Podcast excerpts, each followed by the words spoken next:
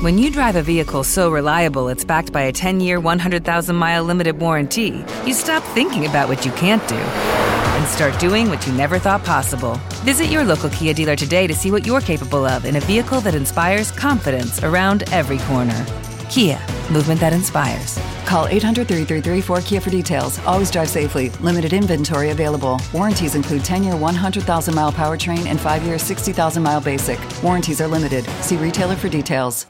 Lucky Land Casino asking people what's the weirdest place you've gotten lucky? Lucky? In line at the deli, I guess? Aha, in my dentist's office. More than once, actually. Do I have to say? Yes, you do. In the car before my kids' PTA meeting. Really? Yes. Excuse me, what's the weirdest place you've gotten lucky? I never win and tell. Well, there you have it. You can get lucky anywhere playing at LuckyLandSlots.com. Play for free right now. Are you feeling lucky? No purchase necessary. Void where prohibited by law. 18 plus. Terms and conditions apply. See website for details. Episode 135. Our Man Mont Blanc with Brian. Welcome to the pursuit of the perfect race. I'm Coach Terry Wilson, and with each episode, I bring stories of athletes to you that share their experiences at races in order for you to learn how to have your perfect race. Will hear stories from athletes of all ages, abilities, and races of all distances. So, regardless of where you fit in, there's something in it for you. Thanks for spending some time with me today. Now, let the pursuit begin.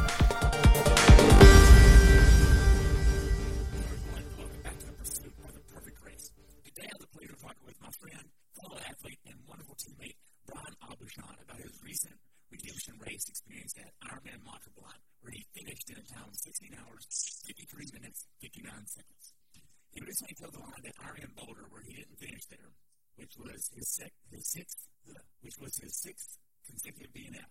After that race, he picked himself up and trained more and harder and did this race on August 19th, 2018. The the race date was 61 and rose to 81, and the swim was delayed by an hour in 15 minute increments due to fog, with the water temperature being 71.5. Brian, I'm glad to have you back on the show, I look forward to hearing about your race experience and even more about your finish line experience at Ironman Mont Tremblant. Yeah, great. Thanks for having me. It's a pleasure to be on, and it's great to talk to you again, my friend. Awesome. So, how do you been since Boulder? Okay, so yeah, so since Boulder, uh, I've been busy. Um, I, um, Beck and I had a really long, heart-to-heart conversation uh, the day after the race um, in Boulder before I left about um, kind of what was going to be next and what we were going to do. And um, she, uh, admittedly said that it was rough for her. She had to say some things that a coach needs to say to an athlete versus a friend to a friend.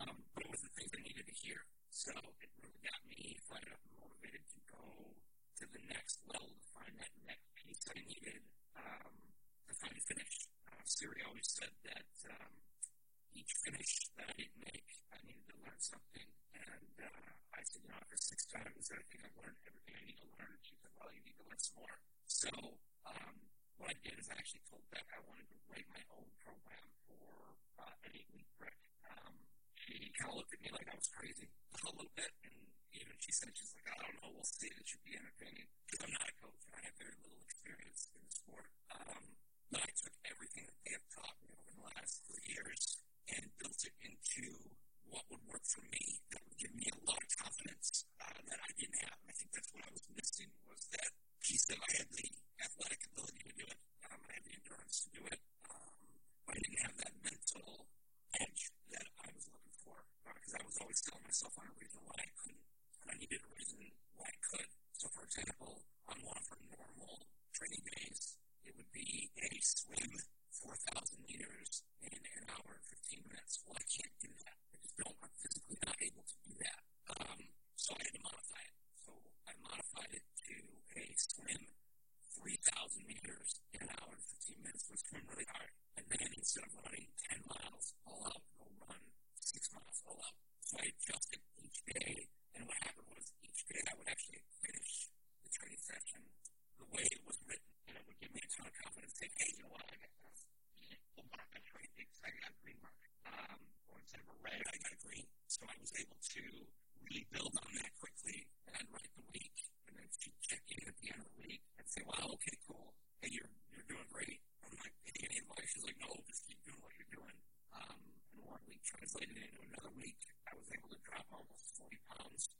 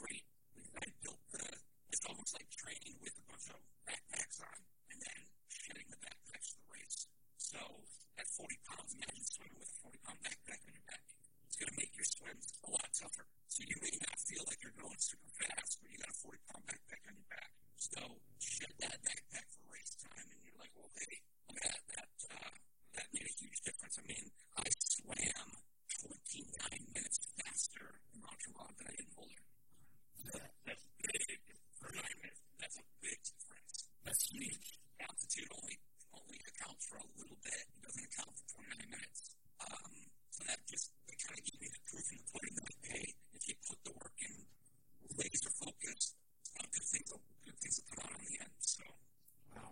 Uh, hold on just one second, okay? I'm gonna yeah. try to. I'm getting some feedback on my end. Nothing on your end. Just I need to try to get that out so it sounds better. Okay. Okay. Do you hear me? Yeah. Still getting a little bit. I took my case off.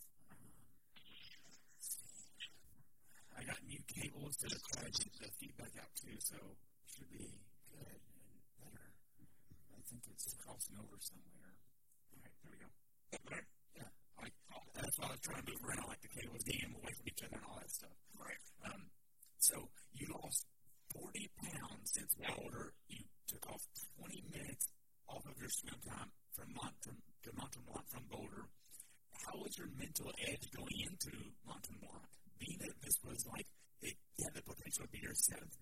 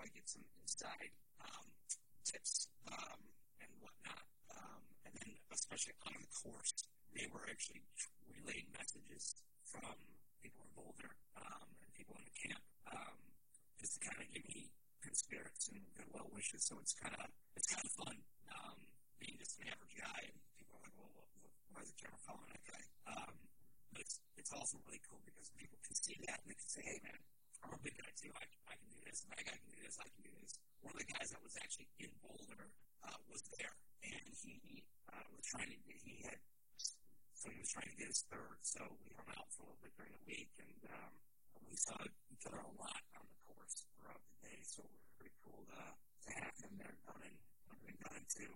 Wow. So a little bit about your training. What workouts did you do in your?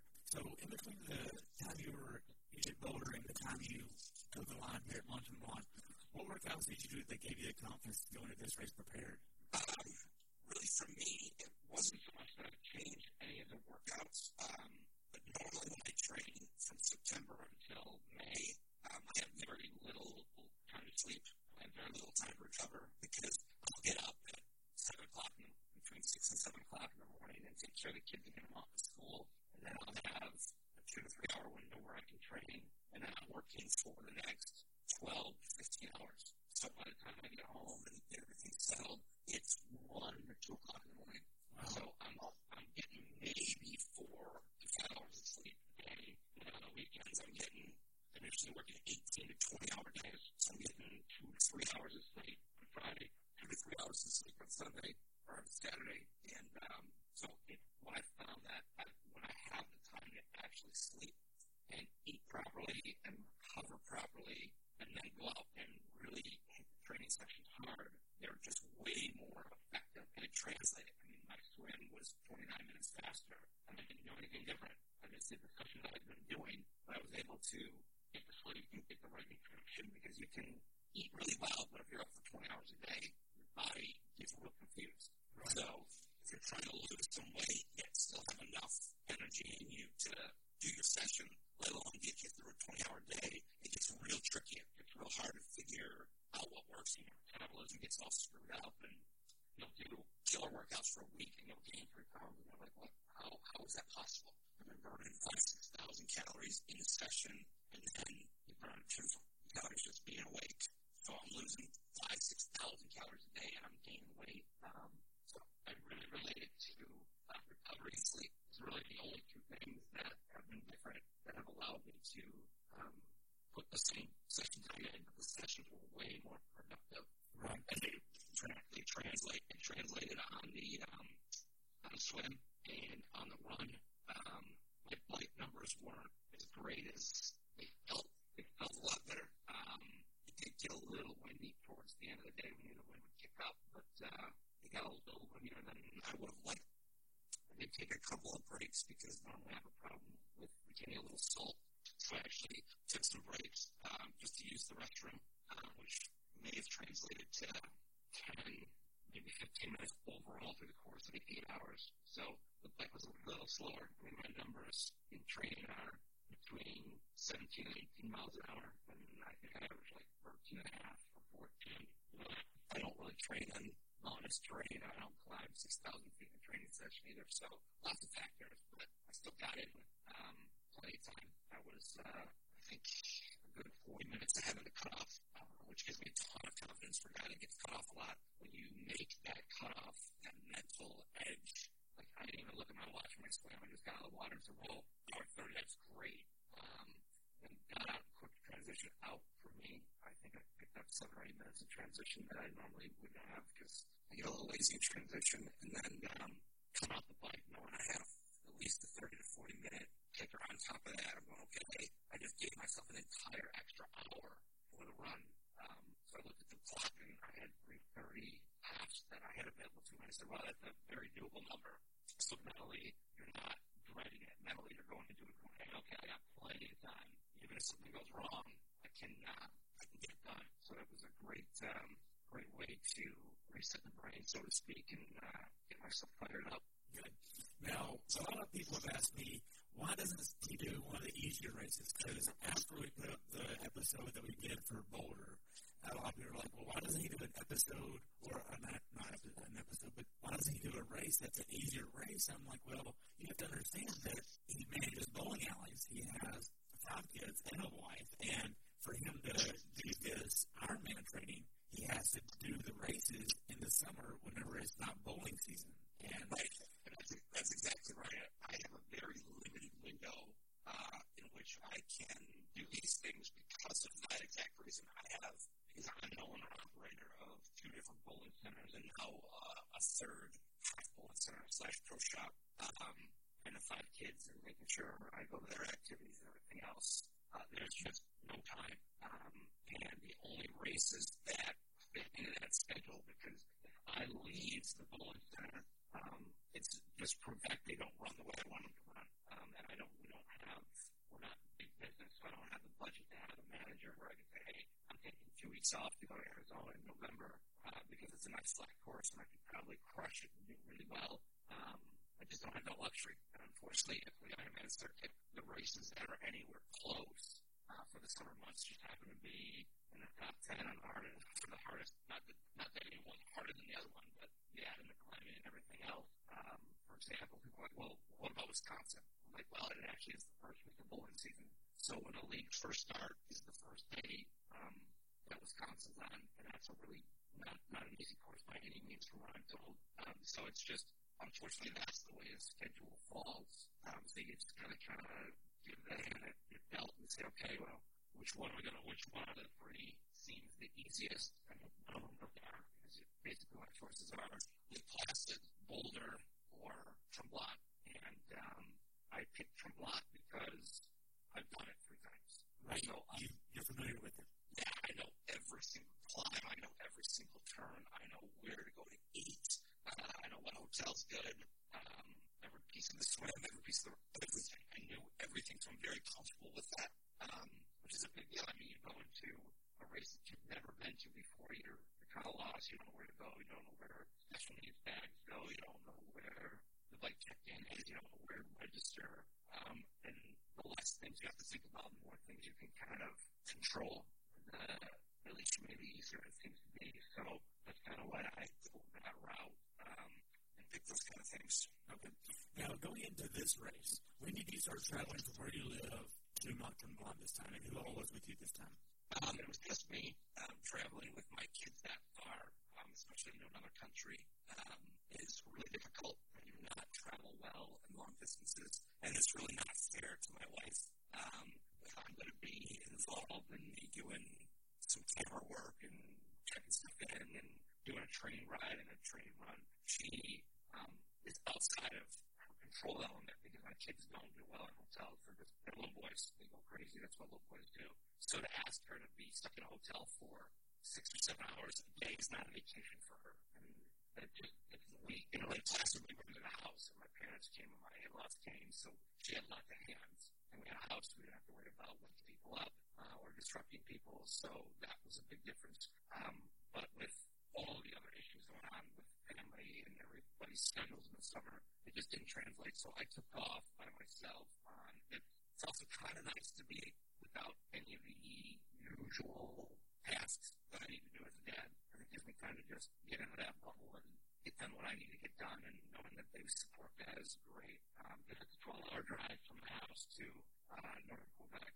Um, I did it all in one day going out um, because I just wanted to get out there. So I left Wednesday morning at like 3 o'clock in the morning. I got there, about, yeah, I got, about, I got there about 4 o'clock in the afternoon.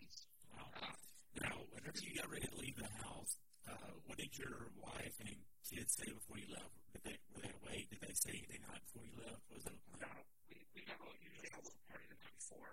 We go out to dinner, um, or I make my famous waffles. Um, we just hang out. They tell me good luck. My, uh, my son, my autistic son goes, you got to finally do one of these things. yeah. I said, wow, thanks, Nick. I said, uh, but he's very literal, so it's kind of fun. Um, I said, yeah. I said, you know what? I think we're going to get it done time. He's like, good. Do it for you. Um, and they made me a little sign, and they had little notes my um, luggage. Um, so when I'm unpacking, I find really cool little notes from all of them. I find highly inappropriate notes from my wife, uh, which, are, which are great because it, it takes the edge off. She'll be like, um, I can't even repeat what she writes on those notes, but because she just has that kind of sense of humor. But it's fun to, like, I was pulling an inner tube out of my bike bag, and there's a note in there. Um, and it says, I want to go fast with you, Bobby. Like, this stupid stuff that her and I laugh about. So it takes the edge off, and then I don't have to wake them up at 3 o'clock in the morning when I leave. I pack the car up the night before, um, and I just kind of head out and throw some tunes on and uh, kind of make the way up. And once you get about nine hours in, um, it gets really hilly. It's a, it's a beautiful drive in. So. With the Lucky Land slots, you can get lucky just about anywhere. This is your captain speaking. Uh, we've got clear runway and the weather's fine, but we're just going to circle up here a while and uh, get lucky. No, no, nothing like that. It's just these cash prizes add up quick. So I suggest you sit back, keep your tray table upright, and start getting lucky. Play for free at LuckyLandSlots.com. Are you feeling lucky? No purchase necessary. Void where prohibited by law. 18 plus terms and conditions apply. See website for details. Judy was boring. Hello. Then Judy discovered ChumbaCasino.com. It's my little escape. Now Judy's the life of the party. Oh, baby, Mama's bringing home the bacon. Whoa, take it easy, Judy. The Chumba life is for everybody. So go to ChumbaCasino.com and play over 100 casino style games. Join today and play for free for your chance to redeem some serious prizes. ChumbaCasino.com. No purchase necessary. Void where prohibited by law. 18 plus terms and conditions apply. See website for details. Um, and I just kind of take in the scenery and be appreciative of having the opportunity to, to do what I want to do, um, let alone where I'm doing. It's probably one of the most beautiful destination races you can go to. Um, if you haven't been there, um, look at the videos. I think it's voted like number one or number two um, on the Ironman circuit for destination. It's just, it's a beautiful village. Everyone there is super nice. Um, so it's, it's just, it's a fun place to be. Wow.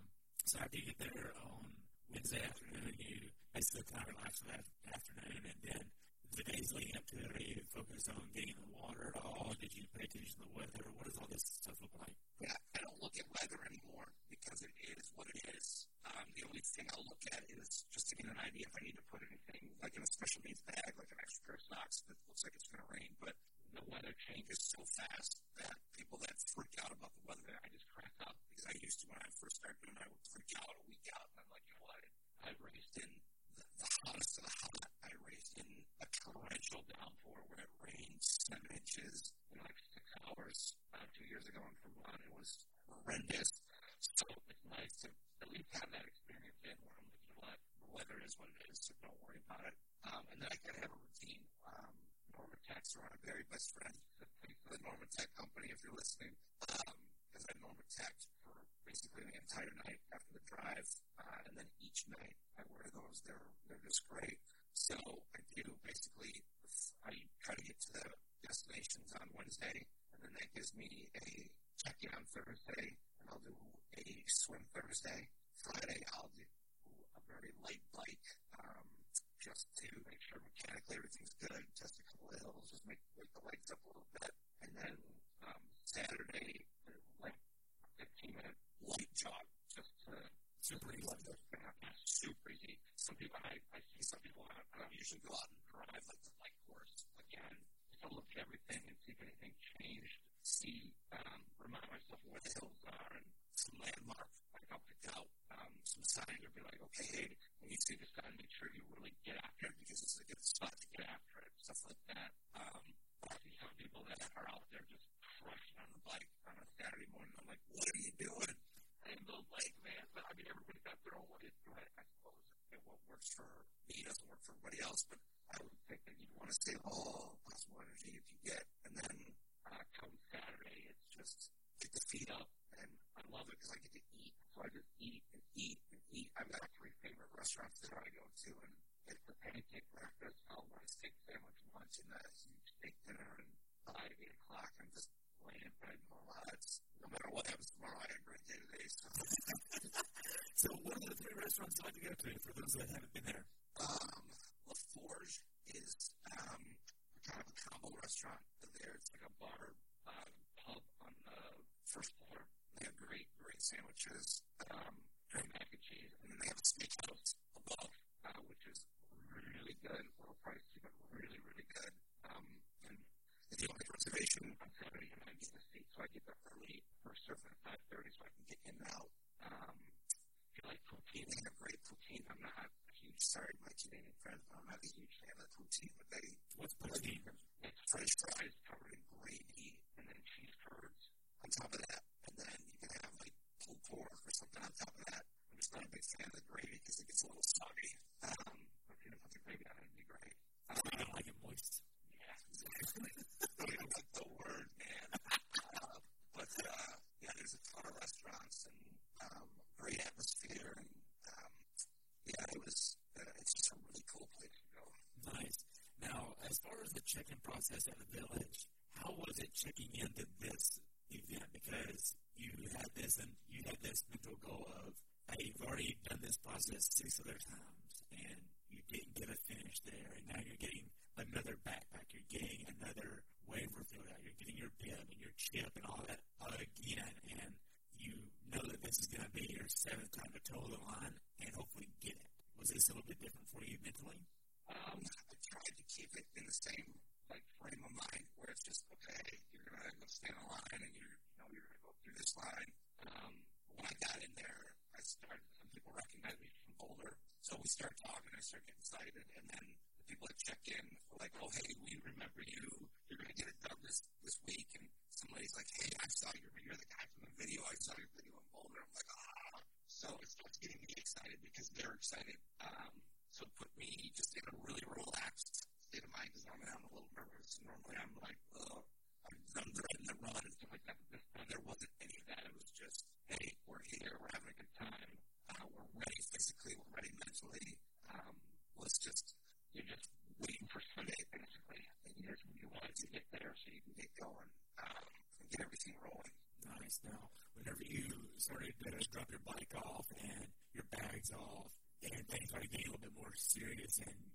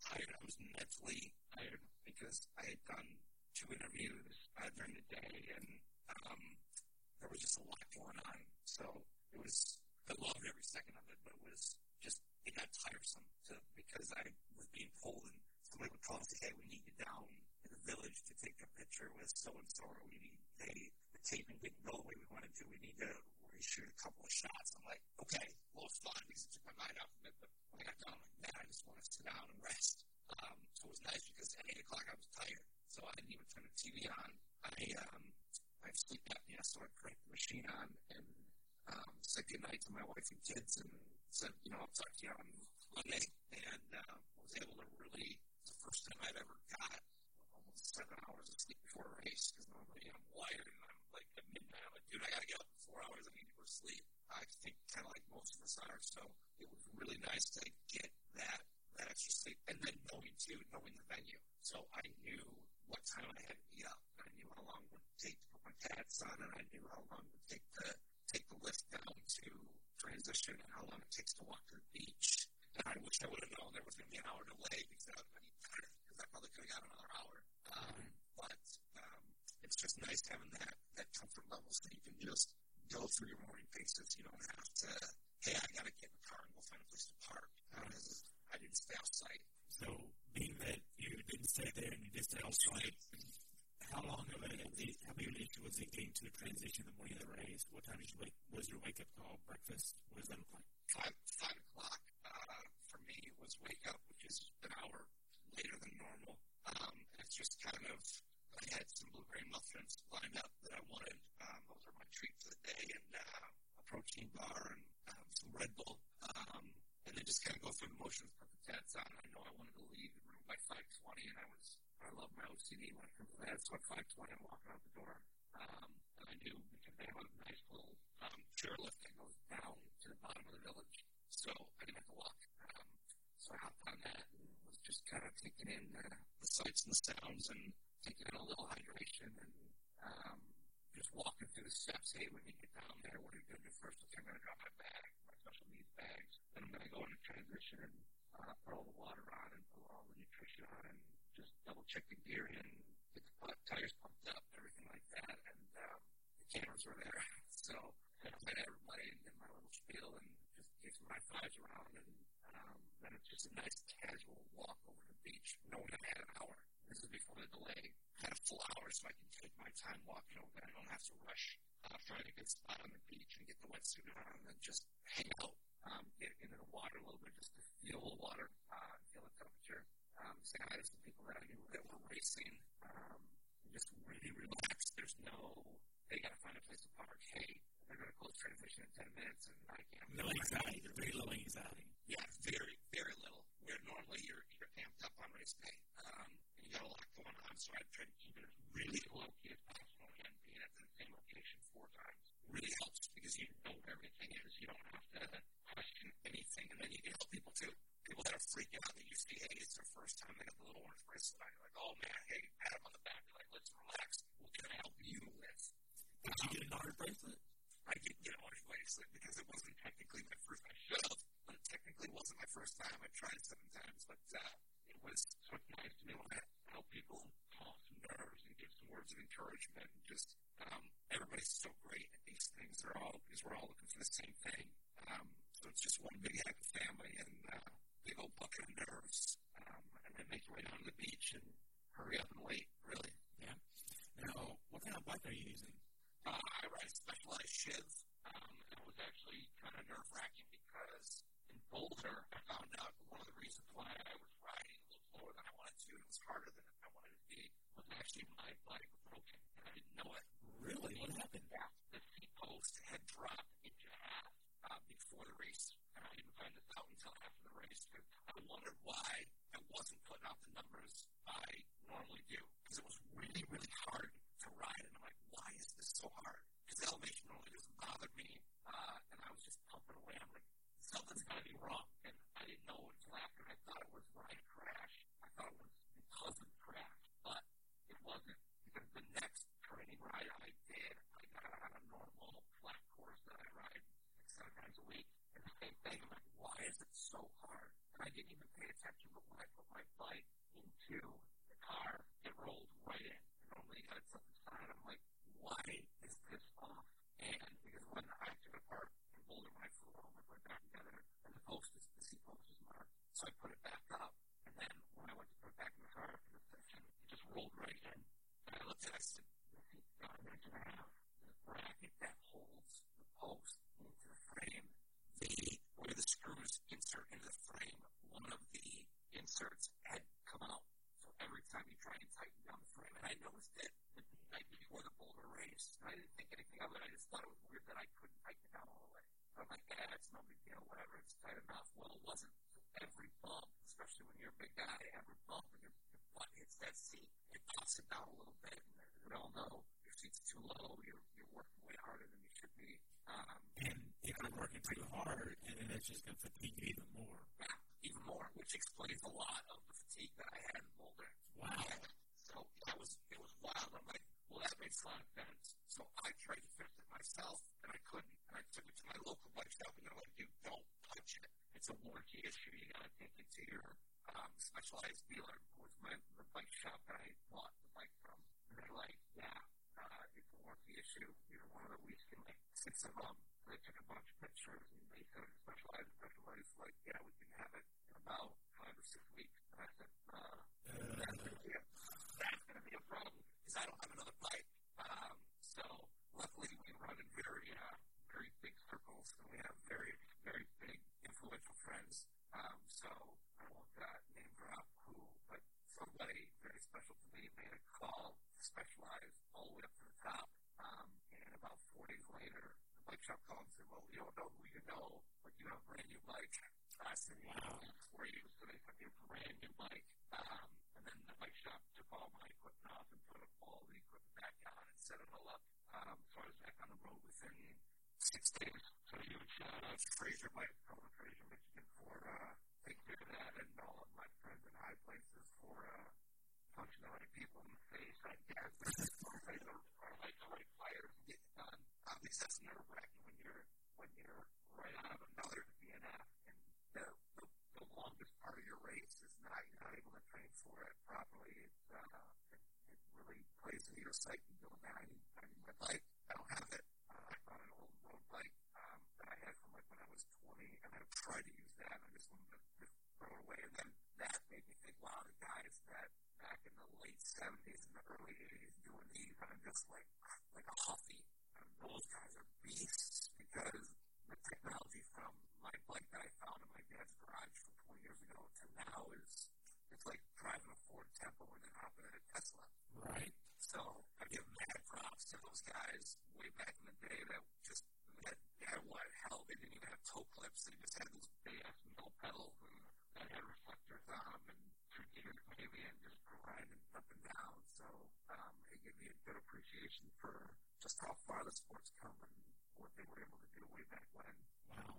Now, as far as race wheels, are you using any type of race wheels? Yeah, um, who's our, um, I apologize, um, uh, Advanced Profile. Profile Design? Profile Design, yeah, the great people, Profile Design, our sponsor for Team Sirius. So I have their, uh, their 808s, um, front 808s, I think it is. The big ones are, uh, front and back, so they're, they're great, they're great wheels. Um, and I have no flats, which is a miracle. Um, Nothing like Lake Placid the first time. Nothing like Lake Placid the first time, or module lock the second, third time, or, or boulder the first time. Um, it was nice. They're, they're, they're great wheels, and um, great company to work for, and they take really good care of the tri club. Um, so we get a great, great, great break on the price. So it's nice to have a little more technology. I think my bike weighs five and a half pounds. So people see it, they're like, people see my bike and they're like, whoa. They're like, that's pretty nice. I'm like, yeah, sure is. They're like, when I just got to go to finish the race, I'm like, shh, shh. I don't, I don't need that kind of negativity in my life. That's right. I'm like, when I look at doing it, don't I? They're like, yeah, sure they do. Wow. So, as far as your nutrition plan for the day on the course, what does this look like? Um, hopefully, it's nothing like 22, 24 ounce bottles of water that we talked about in Boulder. Yeah, we, well, we actually, we, um, not as many as Boulder because it wasn't as hot, but um, we tried to come up with a game plan. It's one, the, the rule of thumb for us is it's one gram of carbs per kilo of weight per hour. So I was about 112 kilos or something like that. So basically, what it boils down to is I have six bottles of nutrition um, that I go through for six hours. So for every hour, I'm knocking out a bottle. So each bottle has the amount of carbs I need for an hour, the amount of calories I need for an hour, which is about 350 to 400 because I'm a bigger guy, um, and then uh, the salt and everything I need. So it's critical to have those six bottles, and then I pick up extra calories um, in, in the aid station. So I'll try and knock out at least half a bottle of Gatorade or half a bottle of water real quick, um, and usually be like a banana. Lucky Land Casino asking people what's the weirdest place you've gotten lucky? Lucky? In line at the deli, I guess? Aha, in my dentist's office.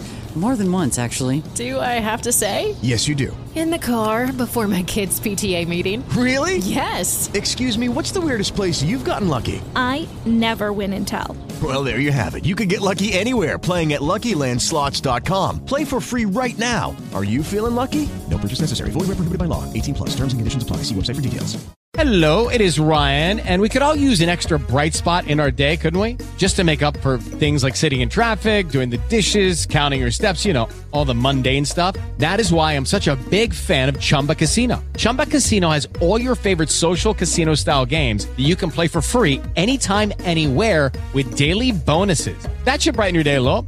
Actually, a lot. So sign up now at chumbacasino.com. That's chumbacasino.com. No purchase necessary. Group. Void were prohibited by law. See terms and conditions. 18 plus. load up before uh, through T1 out of the water. Um, I'll have a bag of beef jerky. I'll have um, a protein bar and usually um, some trail mix. And this time I get down to eat it. I, I moved away from the peanut butter jelly sandwiches and the marshmallows and some of the empty carbs. I moved away from that the last two races and it seemed to help big time. The beef jerky's got a ton of quick protein and it doesn't melt. The peanut butter wouldn't melt in the heat. The marshmallows wouldn't melt in the heat. Um, the protein bar, bars. I found a new protein bar company um, right after Boulder that I tried. I love them. They're called Power Crunch.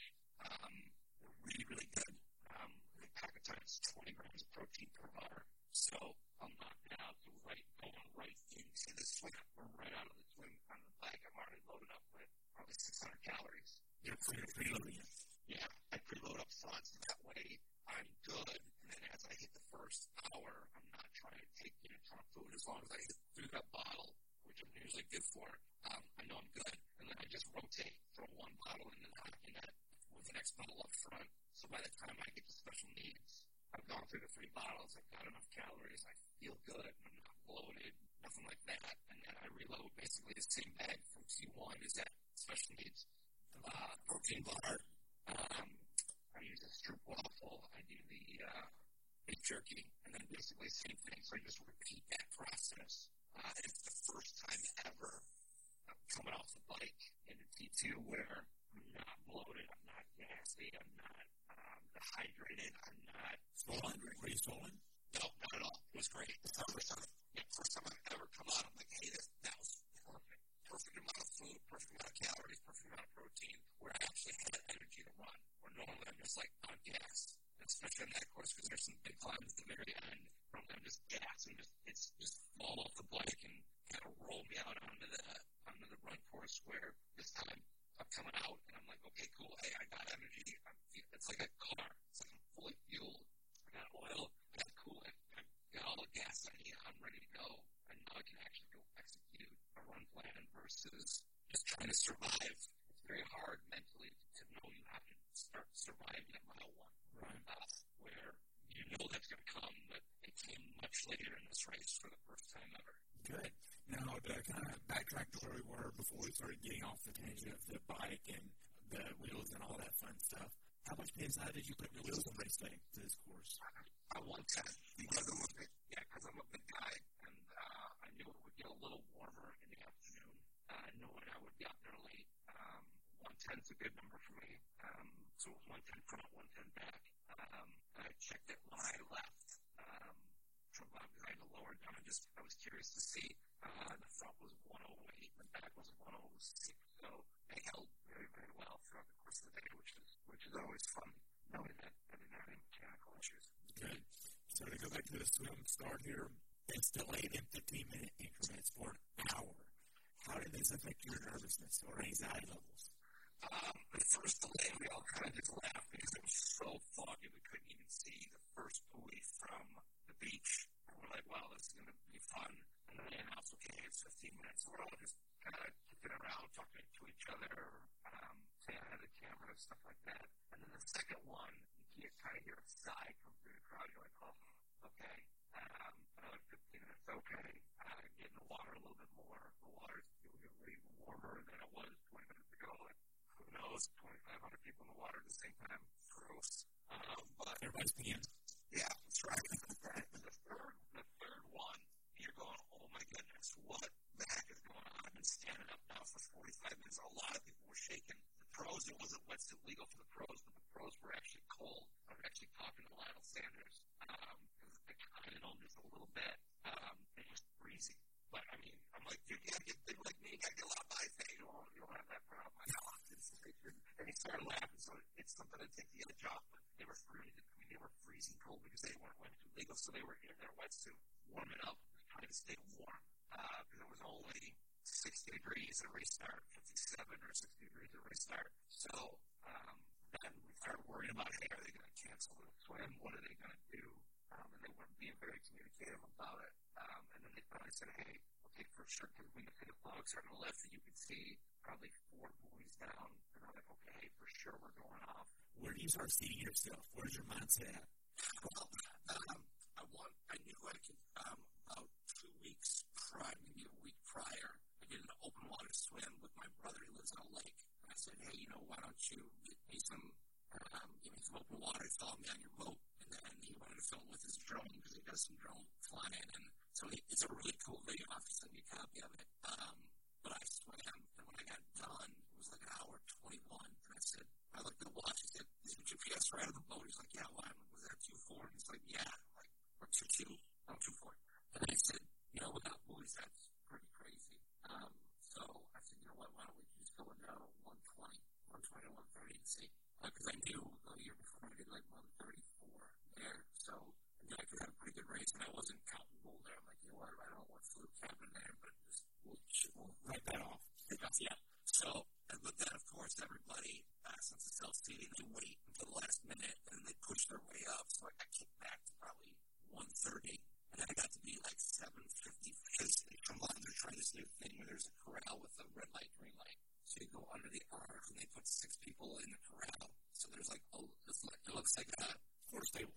Yeah, exactly. And then the green light goes and you go. Um, well, at like 7.55, there was probably still five to 600 people that needed to get in the water. And they're like, hey, everybody's got to be in the water by 8 o'clock. Everyone, so everyone starts pushing and shoving, and we're all like, oh, this sucks. So we literally just got pushed right through it. I didn't even have a chance to see what time it was. Um, but then it was chaos because literally a cloud had come in again, but it was too late to stop it. So cloud comes in and you could not see 25 meters in front of you. Wow. It was all fog, so I'm going off people, and we're getting our butts kicked because there's a bunch of people in that group that should not have been in that group. They just weren't strong swimmers. So you literally have to stop and move around them or you get your butt kicked. Um, and then you're swimming over the top of people and they're zigzagging. Um, and I just kept trying to find some clean water. I'm like, I just gotta find clean. I'd get on somebody's feet, but then they'd stop and crash into them. Um, and it just kept getting worse and worse. And then we heard people blowing whistles. So we didn't know, hey, are they calling the race? What are we doing? So you stop and look around, but you couldn't see. You couldn't even see the support boats on the side. Um, so we just kept going. And you keep going and going and going and going. And then we got to the, I can finally see a red buoy. I'm like, okay, cool, at the turn. And it was like a rugby scrum. I've never been up with master people before. And people were like clawing and scratching and punching. I, a guy told me to uh, pleasure him uh, in, in, in good sense of the words. I mean, if going to edit this the guy told me to suck his dick.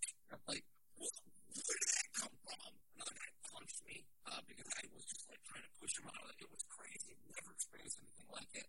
Um, and then we turn, go down to the second set of buoys. And then by the time we got to the second set, set of buoys, the fog had lifted.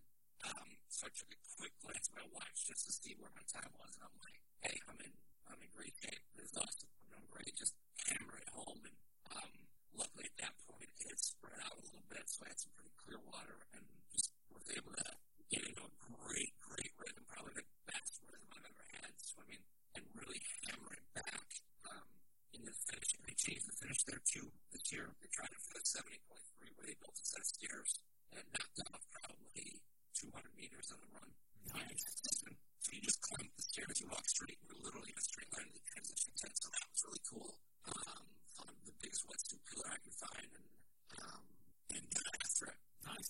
Now, for this race, are you keeping the same kid on throughout the whole race? Are you changing? Yeah, I like I like to do I like to do that only because every minute for me counts. So if I'm going to try and take something completely off and then change and do that, it's just not easy for me to do that. So I just kid on, put the wetsuit on over it. That way, when I get in, I just take a quick towel, um, try, to feed off, to throw a pair of socks on. Um, out of nowhere, about a week ago, I became part of the Plantar Fasciitis Club.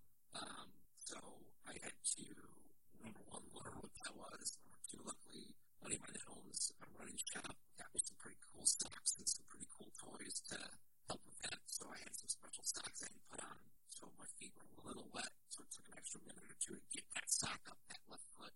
Um, but I wanted to make sure it was there because I didn't want to ride 112 miles and then have that first step off the bike and be like, oh, because I didn't even know what it was. I thought I stepped on a Lego about a week, two weeks ago. Um, get out of bed, and then I took notes. I'm like, that's not a Lego. I'm like, what the heck is that? And immediately I called back. I'm like, something's wrong with my foot. so uh, she's like, all right, describe it to me. And I did. She's like, it's sort of of course I googled it and went WebMD. I'm like, oh my god, I'm dying. She's like, you're not dying. You'll be fine. She's like, it just sucks. Um, so I babied it for a week, and uh, like I said, though, I wanted to make sure that foot was dry so I could get that sock on for the bike, or yeah, for the bike portion. Um, but other than that, it's a pretty smooth transition in and out. Nice. So what kind of kit are you using? Uh, it's uh, from Jason Reinhardt, his company. Um, he makes some sweet stuff, and it's all decked out with uh, Team Serious gear. And uh, so I use um, short sleeve. I don't like the sleeveless as much. Um, and uh, the zip up kind of high neck. Um, of, I'm still a big guy, so I like to slim those curves down whenever I can. But um, probably repping the Team Serious stuff. Um, it's got autism ribbons around the knee or the leg bands and the bands and neck bands for my son. Um, and a Nutrisystem their logos and stuff are all on the sides and stuff like that. So nice. We were pretty stoked at the finish because there's a pretty there's a pretty viral picture going around right now with me and Mike Riley and Nutrisystem was like, hey, that's our symbol running right up your leg there. I'm like, yeah, it sure is. Now I need some money. I haven't seen it yet, but we'll see. Right. Now, after you get to T1, how does T1 go for you? T1 goes way better. And I had talked the night before, and she's like, you need to go faster because every year there, for some reason, it's like 12 to 17 minutes. She's like, I don't know what you do.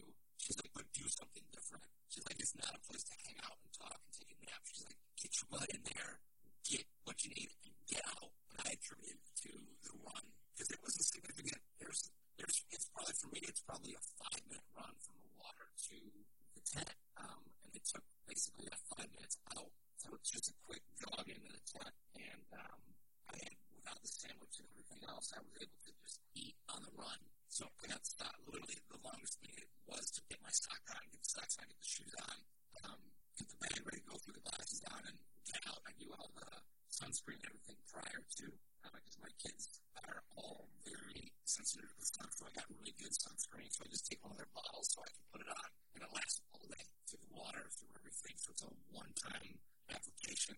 Um, and then just get out. I think my time was 11 or 12 minutes, something like that. It was still, it was nine. Know, that's great, even better. Um, and I felt good because I'm like, hey, I didn't waste a bunch of time. And for me, again, every single minute counts for me. Where a lot of people are like, oh, hey, I'm going to do this in 13 hours. So if my transition's 15 minutes, so what? For me, I mean, there's six minutes right there. Well, that six minutes translates to me not finishing this race. So right there, that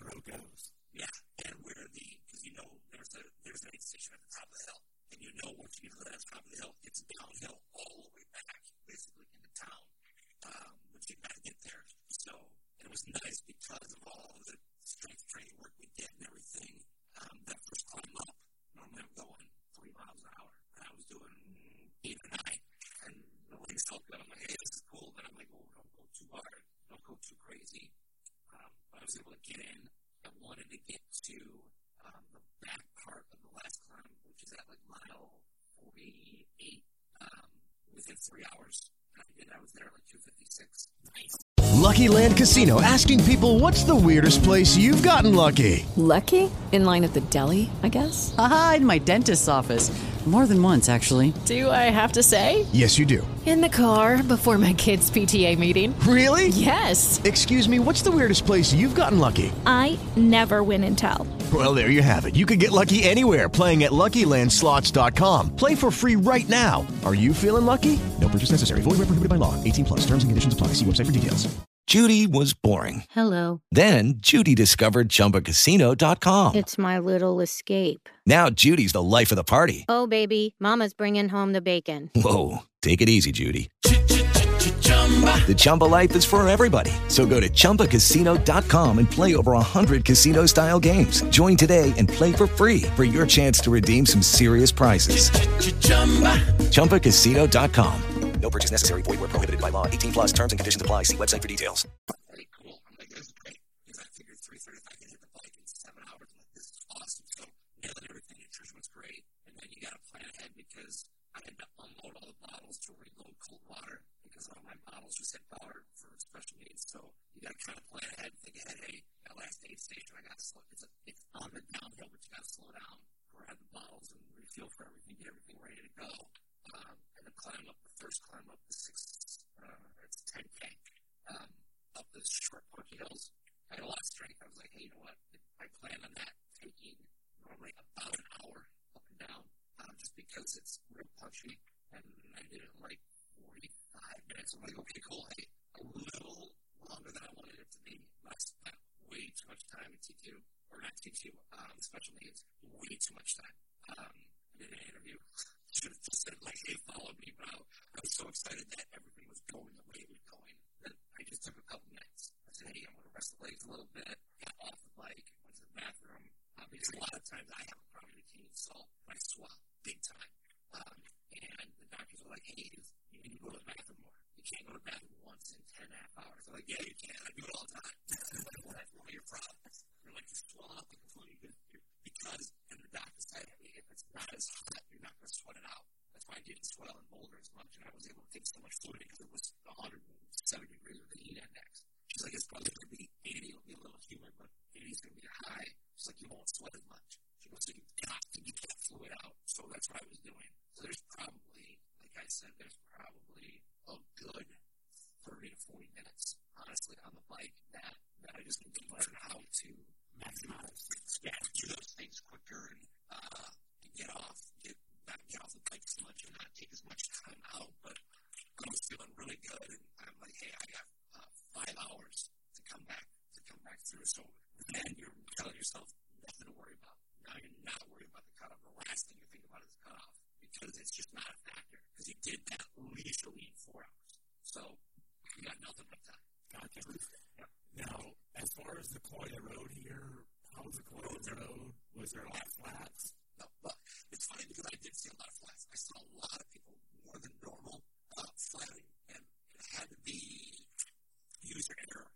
Is the only thing I can think of. I mean, everybody's going to catch something, but the roads there are pristine. I mean, pristine. They're the nicest roads you want to ride on.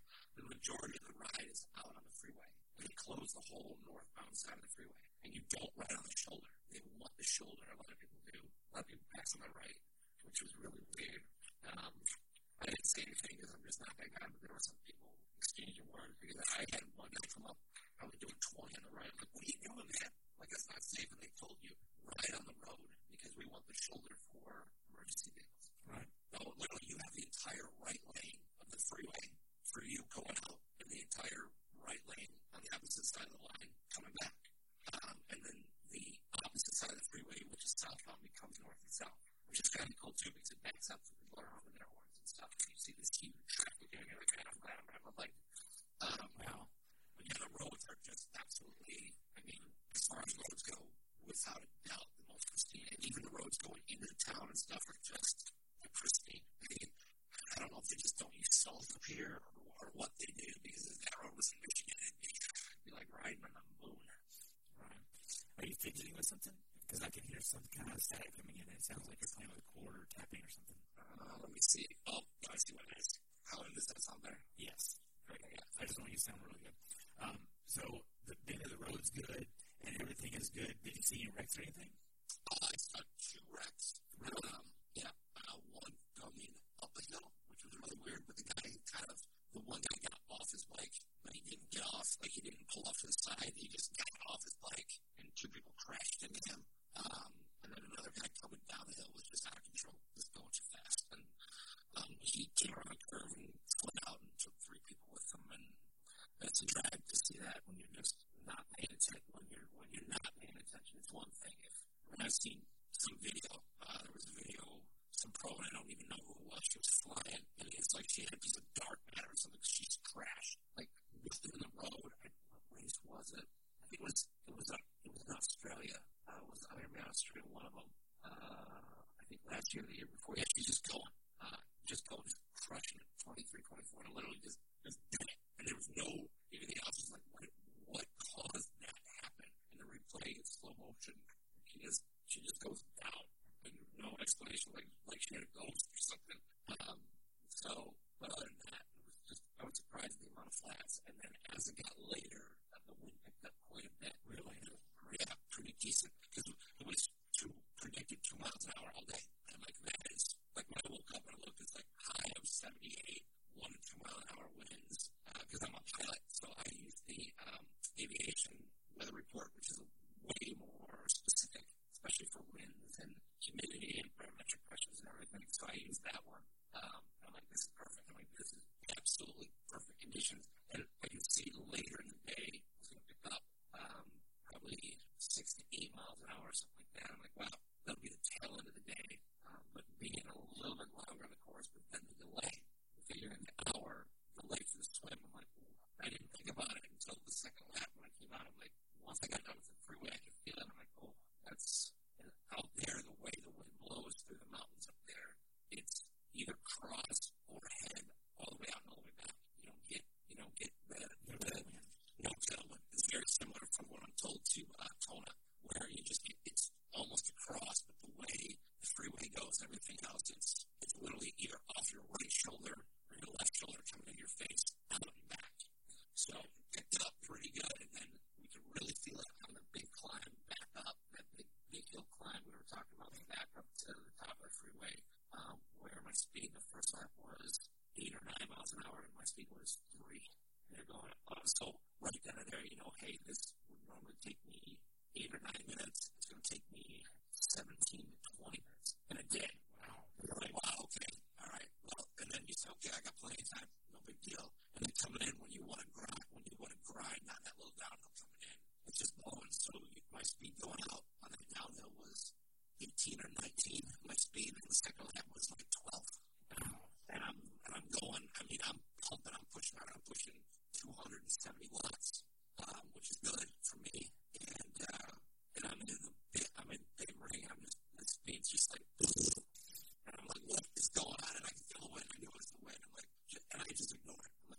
change what it is now. You're a change of wind um, You're down a little bit um, so you're not like completely burning your legs out because we try to ride at um, like 72, 75 cadence just with a lot of power because I have really strong legs, so we want to take advantage of those.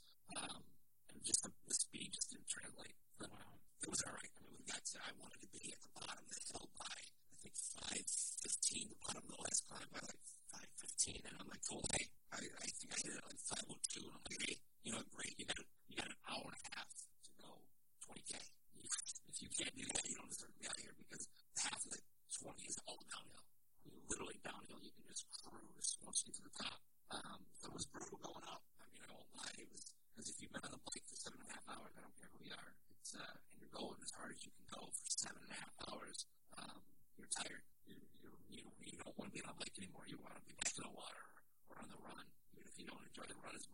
I know. uh, but Jesse, you get tired, and it's that, especially there, it's mentally tough because you'll come around, you'll climb, you come around a curve, and you're thinking it's going to go down, and you come around that curve, and you just can't back up. And then you know, and there's two sections that are just like three or four turns where it's just turn, go up more, turn, go up more, turn, go up more. And you're just like, where the end of the damn thing? Um, but it gets there, and as soon as you get there, you're like, ah, yeah. And then you, you just yell at people,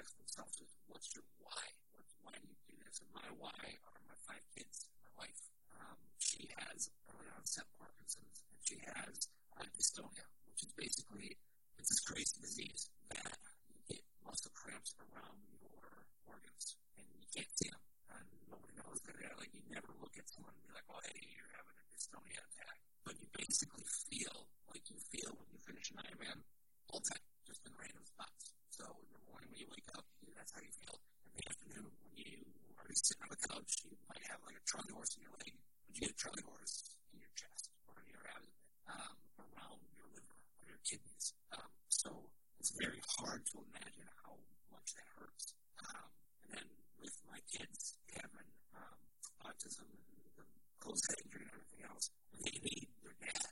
Um, and a guy that's really one going away from being a diabetic, uh, which would cut 20 years off my life, if not worse. Uh, I know a guy, he's 44 years old, he just dropped dead It's a. I, I mean, out of nowhere. And it wasn't like out of shape where he never did anything to be healthy. Um, and literally dropped at 44 from just dead. And I'm like, I can't put my family in that position. So whenever I think about like if it's getting tough or if it's hard, I'm like, it's hard for my son when he is having an autism meltdown and he does not have the skill set to make it easier. So he doesn't get to quit.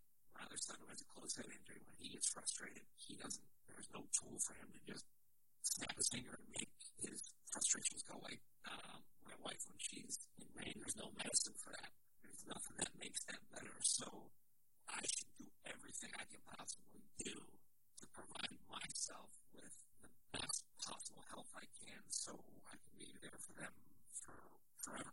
Um, so whenever I think it's tough or anything like that, I'm like, hey, you know what? You you made the choice to entire pizza and you made the everyone's like, oh, I'm, I'm fat just because I'm fat. I'm like, no, you're not. I'm like, sure, there are people that, hey, there's thyroid problems and metabolism problems. Sure, there's there's always the exception. But when you stop making an excuse for yourself and say, hey, I'm fat, and you're like, you shouldn't say fat, you're like, yeah, you can say it. But when I'm fat because I eat 8,000 calories a day because I love food, that's on, that's on me. So it's on me to own that and say, okay, well, what are we going to do to, correct that? So anytime it gets tough or anything, anytime I'm looking for a reason, uh, it's the kid, it's, it's my boys. It's like, hey, you know what? I'd like to be 60 years old and watching them grow up and have their own kids and be a babysitter for them and provide them with a great life. And um, so even now, I'm still not the smallest guy in the world, but I'm extreme. Like, like I'll go to the doctor and she's like, you have this bigger guy I have. She's like, your blood pressure is 110 over 70. Your cholesterol is 112 or whatever it is. She's like, you were the epitome of health, even though you got some body fat that I would like you to not have. I mean, I lost 21% BMI between Boulder and Altamont. That's, I mean, that's crazy. I lost most what most people are. Um, and and the whole thing is there's more to go. But for anybody that you got to take a hard look, and we're looking for that why, you got to take a hard look, and you got to get you can't BS yourself, so to speak, in the mirror because yeah, you can say, oh yeah, yeah, you look good, I feel, I feel great, but really, you really feel good, you really look great. Um, did that bottle of wine you drank last night really help anything? And not to say you can't indulge, not to say you can't go out and eat a piece of pizza. Uh, you just don't want to eat the whole thing. Evidently, you're not supposed to eat the whole pizza. That's right. That's baloney if you ask me, but um, I like it too. Yeah, just saying, you know. But you gotta find you gotta find that inner whatever that is. That if you have kids or you have pets or you have a partner, you've got something in your life. If you're doing this, you've got something in your life that, or if it's just for you. Hell, if you're just a single person out there killing it, just hey, I want to do this because this is what I want to do. I want to have a big sweet thing mounted on my wall with all my medals on it. So whatever that why is, whatever your passion is, that will drive you through the darkest possible. Because I've been to the darkest places, man. I've been to I've been to dark places throughout this journey of these seven times, and um, a lot of times the dark one. Um, and your emotion, your why has a very deep emotional attachment to why you do this. Huge, huge. And it's not so much, and Siri said it best. She gave a speech the other night that I listened to, and we were talking about it on a live chat uh, earlier in the week. And she's like, you know, you can have the physical, you can go do every session, and you'll physically be able to do it. She goes, but at some point it becomes purely mental. Do you have the mental edge to get over that hump? Because everybody at some point is going to hit a wall. Everybody. It's just going to happen no matter what. There's nobody not ready. Not anybody is going to go through an entire Ironman at 140.6 miles and just feel perfect. It's just not. It's never happened. It's never going to happen. If anybody says that I was perfect, I feel like they, they're lying to you. Um, so it's a question of how far down do you have to dig and where is that why and how emotionally do you have to get? I know when I was in the Air Force, way back when, in a former life, I don't really talk about it a whole lot. I was in the Air Force, and during basic training, there was a cable that's run across a 50 foot pool, and the pool was gross. I mean, you did not want to fall down in this pool. You did not want to be in that water. I mean, that's just the last place you want to be. And I was only 19, kid.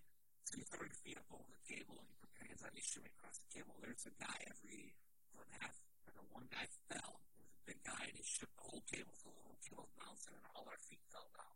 So it's just me hanging, no upper body strength, nothing. And I'm looking at 45 feet of where I gotta go across. I'm like, I'm not falling in this pool. I'm not falling in this pool. I'm whatever I need to do. And I shimmy my, I shimmy my skinny butt all the way across that cable. And the drill sergeant pulled me aside. He's like, no, that's how you do it. That's how you get, that's willpower right there. He's like, you're not strong. You can't even pull up. But that's how you do it. And it's resonated with me forever because that moment, no, yeah, that moment. And I use it all the time when I'm like, Lucky Land Casino asking people what's the weirdest place you've gotten lucky? Lucky? In line at the deli, I guess? Aha, in my dentist's office. More than once, actually. Do I have to say? Yes, you do. In the car before my kids' PTA meeting. Really? Yes. Excuse me, what's the weirdest place you've gotten lucky? I never win and tell. Well, there you have it. You can get lucky anywhere playing at LuckyLandSlots.com. Play for free right now. Are you feeling lucky? No purchase necessary. Void where prohibited by law. 18 plus. Terms and conditions apply. See website for details. Okay, round two. Name something that's not boring. A laundry? Ooh, a book club. Computer solitaire, huh? Ah, oh, sorry. We were looking for Chumba Casino. That's right. ChumbaCasino.com has over 100 casino style games. Join today and play for free for your chance to redeem some serious prizes. ChumbaCasino.com. No purchase necessary. Full prohibited by law. 18 plus terms and conditions apply. See website for details. man, I can't do it. Like, they can. You can do it. You can get after it. Just get, get after it. Get it done. Find a way to do it. And it works. And I literally, that picture of me at the finish line, that is living for anybody that ever said, oh, I can't do it. Take a look at that picture, man. Because if I can do it, you down like that guy in the commercial where you're like, oh, that guy's just an actor in a commercial. Uh-uh. It's living truth right there. And that picture is probably the most, I told Sarah, I going to I'm going to make a copy of it and sign it myself and put it up in my office because it's living proof that you can do anything you want. And it's, it's not always, I mean, I am not the specimen of an athlete, so to speak. Like, if you look up athlete on Wikipedia, it would not have my picture on it. But if you looked up Gumption, I'd be right there. I'm like, yeah, there you go. That's what you need right there. Athlete, put that guy next to him, and, and you're good. You got it. Wow. So to kind of get back on course here, you're approaching the end of the bike. How does your legs feel? Are you mentally aware of where you're at and all of that? How's the last two miles go?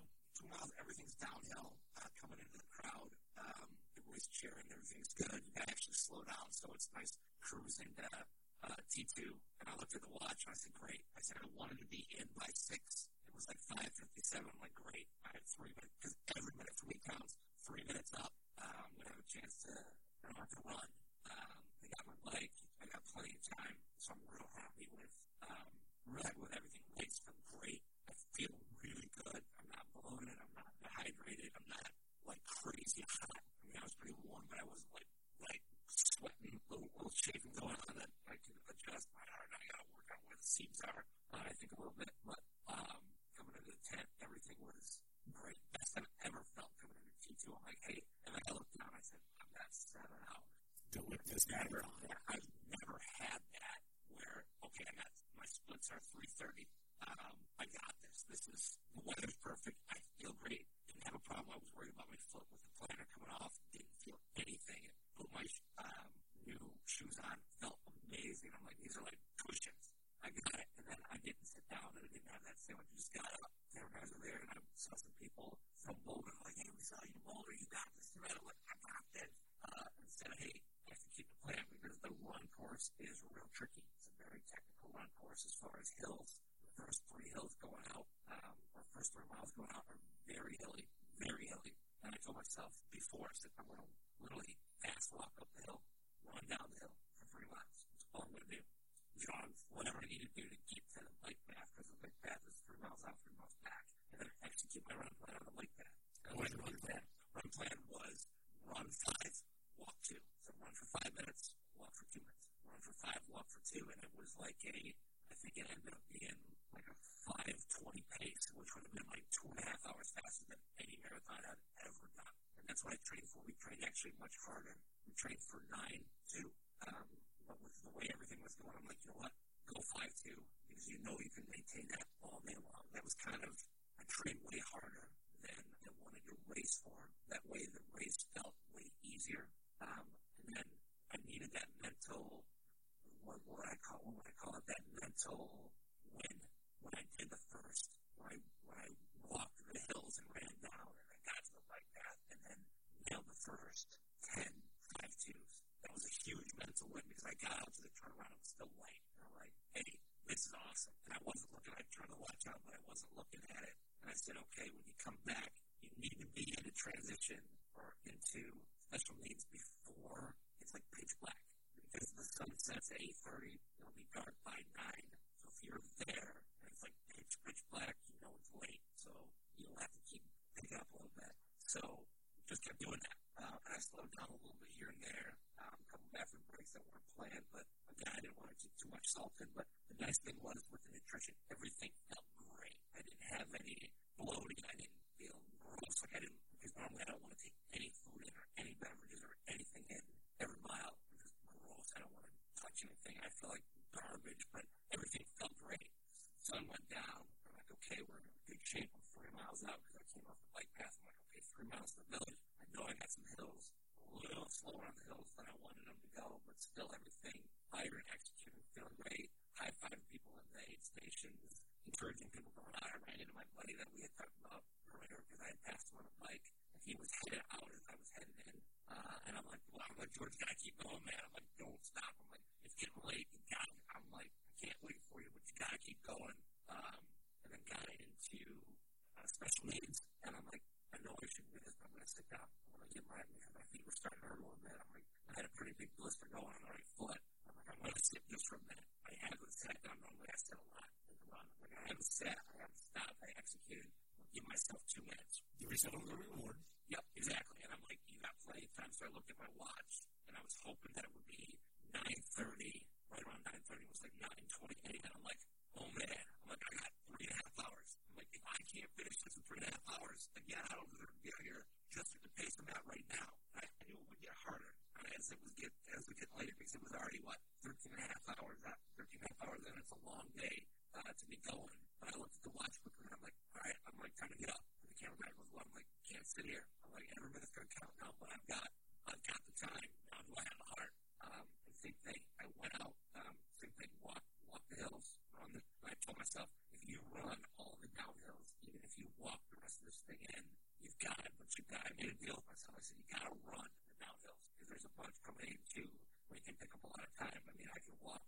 At that point, I was walking like a 15, 30 pace, which was enough. But if I can make up 30 seconds on every downhill, there's 12 downhills at six minutes. So I just said, I made a deal with myself. I said, hey, even if you can't run, keep this. You gotta hold this pace. Took off, felt great. Um, and then I got to the point where I couldn't run the five.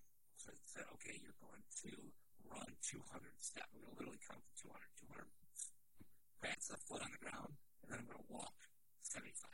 But the 75 was actually like 300 because it would be like one, two, three, two, two, three, three. But it was something that kept my mind off looking at the signs um, because I felt, I mean, I was tired, but the nutrition was still there. I was taking in at each aid station. I'd literally go Gatorade, water, Red Bull or Coke, uh, and pretzel or something. And it was, it was good because I don't do gels well. I just, I don't like them. I don't case and they don't do it for me.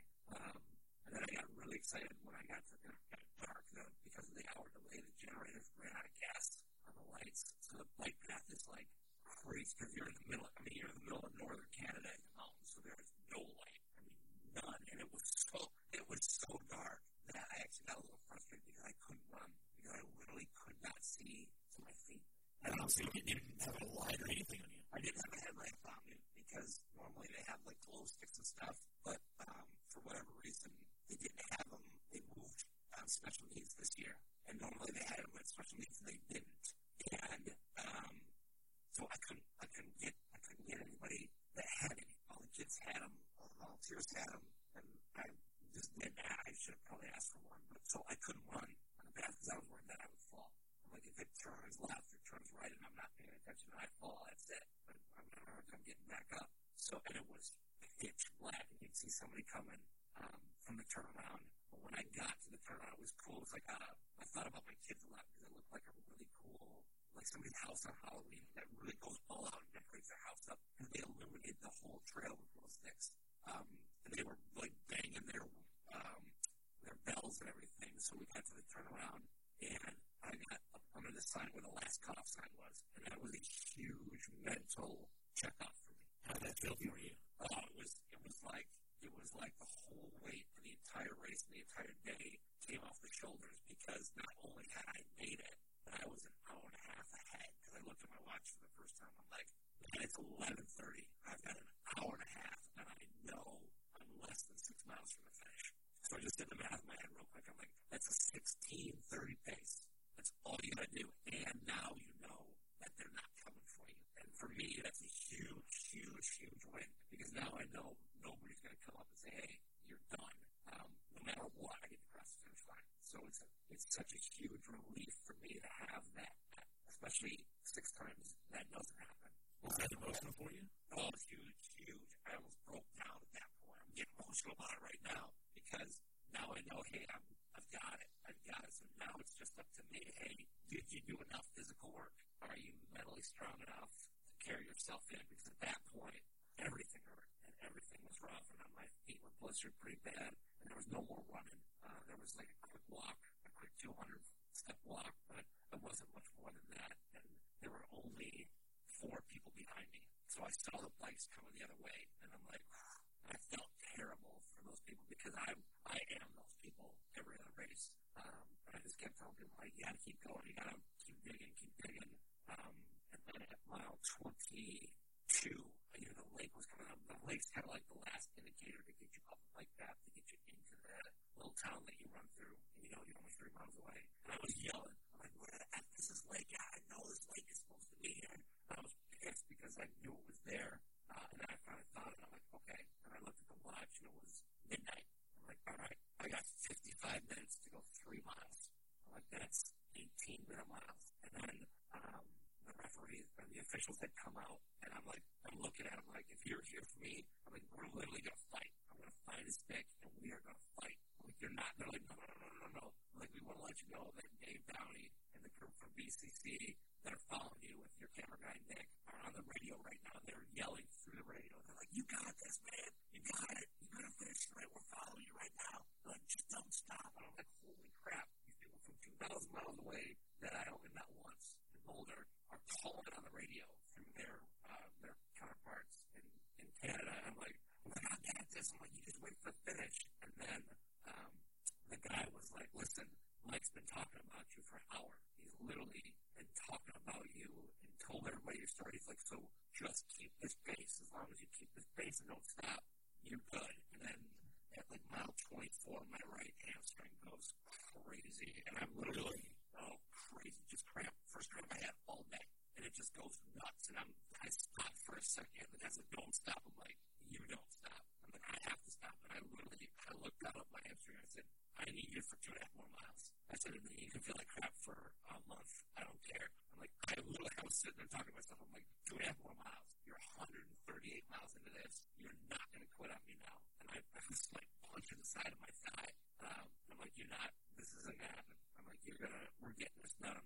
Um, and then got into a downhill. So I walked fast in the downhill and um, came around the corner and I could see all the lights village and you can hear calling people in because it echoes across the lake. There's another lake there where you swim, and it echoes, and I can hear him call people in, calling people in, and I can hear him say, hey, there's 30 people left on the race course. Then I heard him say, hey, there's 20 people left on the race course. Then I heard him say, hey, there's 10 people left on the race course. And that's when I got to the bottom of the hill in the village, and I looked down and I said, okay, I got nine minutes. I got to go up two hills, around a corner, past the little aid station, and then in the village, there's one little hill in the village. That's it. I'm like, don't. And then I'm like, okay. So I like, no, stop now. Nine minutes is a long time, but you're still about three quarters of a mile. At this point, how was your emotions? Were you holding Oh, together? was, yeah, I was trying to because it was so. The day was. It didn't feel long until then, and I'm like, man, I've been out here so long. Uh, everything hurts, but nothing hurts. Uh, and Siri told me she's like, you know, you can feel what you want to feel. So if you want to feel like crap, you're gonna feel like crap. Want to feel great, you're gonna feel great. And I told myself, I said, well, how do you feel? I said, I feel great. So okay, we feel great. And I said, if you want to be epic, you got to do epic things. And this finish would be epic. Um, and that was it. That's all I needed. I came around where they used to have special needs. I came around that last corner, and then all the police and fire and EMS all hang out at the top, and they're all like, dude, you're a badass, keep going. Um, and then coming around the last corner is usually where all the drunk people hang out. So all the people got their like vuvuzelas, and they're all drunk and ringing their bells, and they're like, listen, up that hill, around the corner, it's all downhill. And then I hit the corner, I looked at my watch, and I'm like, oh my god, I made it. Wow. There's no way, even if you walked, there's no way you would finish in within, I had like, I think seven minutes or six minutes to go, and I had a hundred meters. Wow. And then the camera guys came out, they're like, you ready? And I'm like, let's, let's do it. So there was a guy behind me, a guy to my side, guy in front of me, all chasing me. And then I saw some people, I had some friends of mine that were there, were up higher the course, so we're high fiving everything. And I came around, and I'm like, and when you make the last turn before you get to the final part of the shoot, I didn't see a lot of people going, the hell is everybody? And then I came around the corner for the last run in, and I saw lights, and I saw Mike, and then I saw so many people. Um, I just pointed at Mike, and he was, he pointed back, and it was crazy. It was, it was the craziest thing I've ever, ever experienced. I mean, I, I didn't want to, stop. I had to, I wanted to celebrate after I crossed the line in case there was anything wrong with the times or anything. Uh, and I saw it was like 12.52.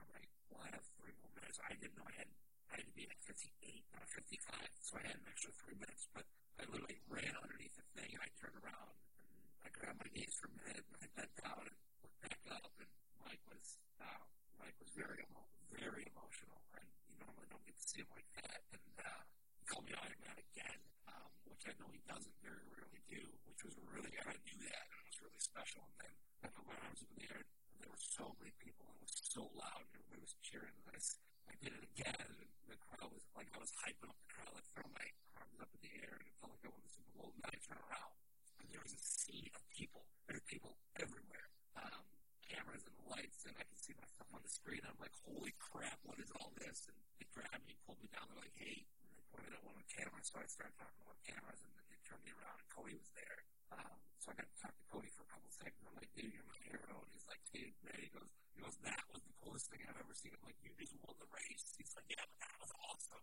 Uh, so he gave me a hug and he gave me my medal. And, um, yeah, it was, it was something else. Um, I'll probably, I mean, short of my kids being born, a doubt, the craziest day of my life. Crazy, just crazy. Just to have all those people out there, um, cheering for total stranger. I mean, because we all had that, we all battled all day. Um, and I, I talked to some pros after, and they all said, you know, we all battle super hard. And he goes, um, kind of like even T.O., when I talked to him in rally one time, he goes, you know, you know, I battle for eight hours, and hopefully eight hours is enough, and I win. He goes, but I go as hard as I can go for those eight hours. And you battle for 17 hours.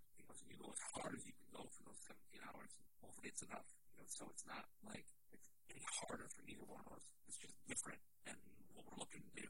He goes, but a guy like you that's out there for 17 hours, that versus eight, he goes, that's just, that's so mentally tough to be able to do that. My, my cousin, who doesn't give out a whole lot of praise a whole lot because he's just a hardcore triathlete guy, sent me a message that resonated because it's the first time ever. He's like, you know, I just thought about it. He goes, to do what you did for 17 hours is insane. He goes, because most people just quit. Because they're, number one, their body quit hours before, and that's the truth. By about 15 hours, you're, you're fried. You know, but for two hours to find enough juice to, to get it done, to get after it. And then I told people, I said, you know, no matter how much you want to quit, I can tell you that finish line is there's no pain. You don't feel anything. There's there's nothing. I told I told the guy that we got done walking that finally got my finisher hat, my finisher T-shirt, and when I walked into the food tent, I'm like, I've never been inside the food tent. There wasn't any food left. It was all gone.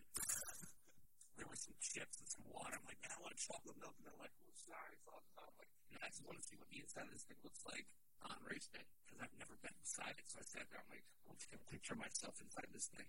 Um, so yeah, it was about as epic as it can be. Wow. So, uh, what's it like to persevere through six DNFs and then finally get that finish? How would you sum that up? You know, I don't. To be honest with you, I don't even know. I don't know yet because um, it doesn't even feel real. Um, I got. I was really emotional. I mean, the whole night. I literally. I went home and I, I went to. And the what sucked is because my hotel is at the very top of the hill. I'm like, oh my god, I gotta walk up to the top of the hill. Luckily, the camera guys helped me drag drag all my stuff up there, but um, it hasn't really set in yet. Like I was thinking today. Today's Saturday, so six days ago, what I was doing this week last Saturday, and I was sitting there thinking to myself, hey, it's two o'clock in the afternoon. I'd probably just drop my bike off, and I'm thinking to myself, man, can I get this done? Can this be the one? Can this can this work? All the things that can go wrong, what can go right? How how can I control it? And now to think back at it, that hey, you got it done. You figured out a way mentally to, to get past that hump. Said it best is I'll never worry again about not finishing. It's just now it's not part of the narrative anymore. So now it's like, okay, can I change the times and where can I get better and where where is there time out there to be had to go do it again if I want to do it again. Um, but it translates over the journey for the last three years translates over to everything I do in my businesses with my kids. Um, anytime anybody like my kids ever say, I can't do that. Like, see, yeah, you. Or my employees, I can't do that. Or my friends or people in business, oh, I, I can never do that. Yeah, you can. Absolutely, you can. Trust me. When you think you're done, you're not done. Like when, when I, I, I had a conversation with Rinny once, and I said, you know, what do you do when you get off the bike when you're 15 minutes back to the best female in the world? She goes, well, it's fun to know that they're afraid. She goes, there's not a time gap big enough for me off the bike that they can have where they know I'm not coming. She goes, and it's the best. she goes, it's the best to be this little five foot three ball of fire just coming at them and they know I'm coming. She goes, and it plays on their psyche. She goes, they know I'm coming. And I've seen her run. It's a, it's a thing of beauty, but just to have that mental strength inside her to know. She, she said, she goes, you just have to be willing to embrace the suck more than anybody else. She goes, you know it's going to hurt. She goes, so as long as you're willing to suffer more than they are, can't beat you. And that's, that really goes in life as long as you're willing to, to suck it up and do what you have to do, no matter how much it sucks. Yeah, at 15 hours, you don't want to keep walking. Your feet are fried, your back's fried, your head hurts, your hands are up, everything sucks. But hey, you have two more hours in for special needs and three and a half hours out. You have three and a half more hours to get? You can quit anytime you want. Maybe it's just raise your hand and raise your hand and then take a chair. I'll get you a blanket, they'll get you a snack, and, and they'll get you some air conditioning, and give you a nice cozy ride back, and um, get you up to the hotel room, and no one will care. It's okay. No shame. But it's, do you have that toughness in you? Do you have that drive? What What is it that makes you say, okay, hey, three and a half more hours, let's go? After the first time ever in this race, at three and a half hours out it, especially as I'm like, yeah, let's do it, let's go. Where normally I'm like, after this, I don't want to do this. This sucks. There's nothing good about this. I'm not going to finish anyway. So why am I going to bother? And for some reason, I was able to all those races before keep going. Um, but this time I wanted the difference is this time I wanted to keep going. I wanted that. I wanted to know what that felt because I had tasted it once. You know, some months later, I had tasted it once, and with the story and everything behind it, I'm like, man, this is like a TV movie. It's like a lifetime movie, man. I'm like, I gotta be a superhero at the end just to see what it's like. And it was, it was everything you could possibly imagine it to be. I'm like, I, I said, I'm like, this is probably what Tom Brady feels like when he throws that, that pass to win the Super Bowl. Um, because that's what it was. That was my, it was my Super Bowl. And like I said, that picture of me and Mike, it epitomizes everything that I've worked for for three years. I mean, you can't, you can't fake that emotion. You can't. I talked to him the next day, um, and he's like, "That was, for me, that was one of the most intense finishes I've ever had because there's so much to it. There was so much behind it, and you just he goes, you just he's like you're like rocking. you just wouldn't take no for an answer. You just kept getting each race just beat you to the core, and somehow you were able to get back up and keep going. He goes, and that's what this whole thing is about is just getting back up, finding a way to get back up, and just race two, race three. Yeah, I can remember like I'm never doing this and we look at the end of each one of those races, and I told back last year in Boulder, I'm like, I'm throwing my bike in the res. Somebody can have it. I'm never signing up for these again. This is the worst thing in the world. F this, F that. I hate this. This is stupid. Why would anybody do this to themselves? And then the next week, or whatever, for me, the next day, I'm like, all right, when, when's the next race? What are we, what are we doing? And it was never an option to quit. Never. It just wasn't. It wasn't in the cards. So even if I never did another race again, um, it would make a difference because I, I got what I came here to get. Um, and now the question is, is what else is there more out there to get? Yeah, so that kind of leads into the question of what's next for you. Um, that's a good question. Um, evidently, I didn't qualify for that fancy race in a couple weeks in Kona. So, um, imagine that. yeah, you would have thought you would have thought the finish I had, you would have thought I'm like, uh, what are you doing next? And going, I'm going to Hawaii. Um, but um, through all this, I was very fortunate. A, a group from the challenge group in Europe um, saw the videos, um, and this is prior to my finish in uh, Mont Tremblant last week, but they had saw the videos and they reached out to BCC, reached out to me and said, you know, um, these people want to get a hold of you. Can we give you their contact information? I said, yeah, sure. So they reached out and said, you know, you are what we believe is you're like the average Joe, you're the average guy that represents the, the people that work a full time job and have a family and have a life outside of this. And they know they'll never necessarily win their age group or win a world championship, but they do it for the love of doing it. And that's kind of what we're all about. And we would love for you to come to Germany and uh, participate in Challenge Roth. And I really didn't know what it was. Very, very similar to Ironman. I didn't know a whole lot about it. I'm like, okay. And they're like, okay. I'm like, yeah, I mean, I'm like honored to do it. I'd love to do it. I got excited about it. Um, and then after the conversation, I Googled it. And I'm like, holy crap. Like, not only is this huge, but it's like, like, it's like the Kona of Europe bigger. It's, I mean, everybody, all the interviews I watched and everything. And then I called back and said, you know, they reached out and uh, want me to do Roth. And she was like, are you, you told them yes, right? I'm like, yeah. She's like, well, you should call back and get more excited. And then we did our, our interview and it was, then the excitement was there. And they're like, oh, okay. I'm like, yeah, I didn't even know. She's like, yeah, 250,000 people come out and it's a huge deal. I know back, it's like a world record there. I think in 2009 before Chrissie took it back. Um, she's like, it's the greatest, probably the greatest race on earth. Um, she's like, they built the stadium just for the finish. Um, so I'm very, very honored to do that. So I think what we're going to do is try and lose a ton more weight. I'm probably going to try, my goal is to get down to about 85 kilos, which is about 180 pounds. So that'll get my total weight loss to 179 pounds. Um, and get really healthy because there's only 15, you only get 15 hours there, not 17. Um, so I got to find two hours, uh, but I guess it's not as hilly um, by any means. And I guess the race, the run course is super flat. Um, so it's a course built for speed. Uh, she's like the only big hill is Solar Hill, and I, I googled some videos of Solar Hill, so it looks like the Tour de France. There's about 30,000 people that help up the hill. So even Jan Frodeno was saying that it's it's almost comical at how many people are there and um, how crazy it gets. And I talked to Paulie Phelps, my buddy. He's um, one of the photographers um, for Ironman and does a bunch of stuff for the Olympics. And there's a great picture of him taking pictures there. He's like, yeah, he's like, it's like being on another planet. He's like, so it'll be really cool. So um, that's kind of like the next thing. So it's going to be pretty much to take a month off. I got to get some surgery, uh, take care of uh, nothing catastrophic, but uh, my wife evidently says there should be no more kids coming out of it. So, uh, I'm you sure? Yeah, well, I tried to twice, and uh, one of them, something was wrong with the insurance, and that didn't work. And then we had our fourth baby because of that. Um, and then we just kept having babies. So um, you need cable TV or Netflix or something.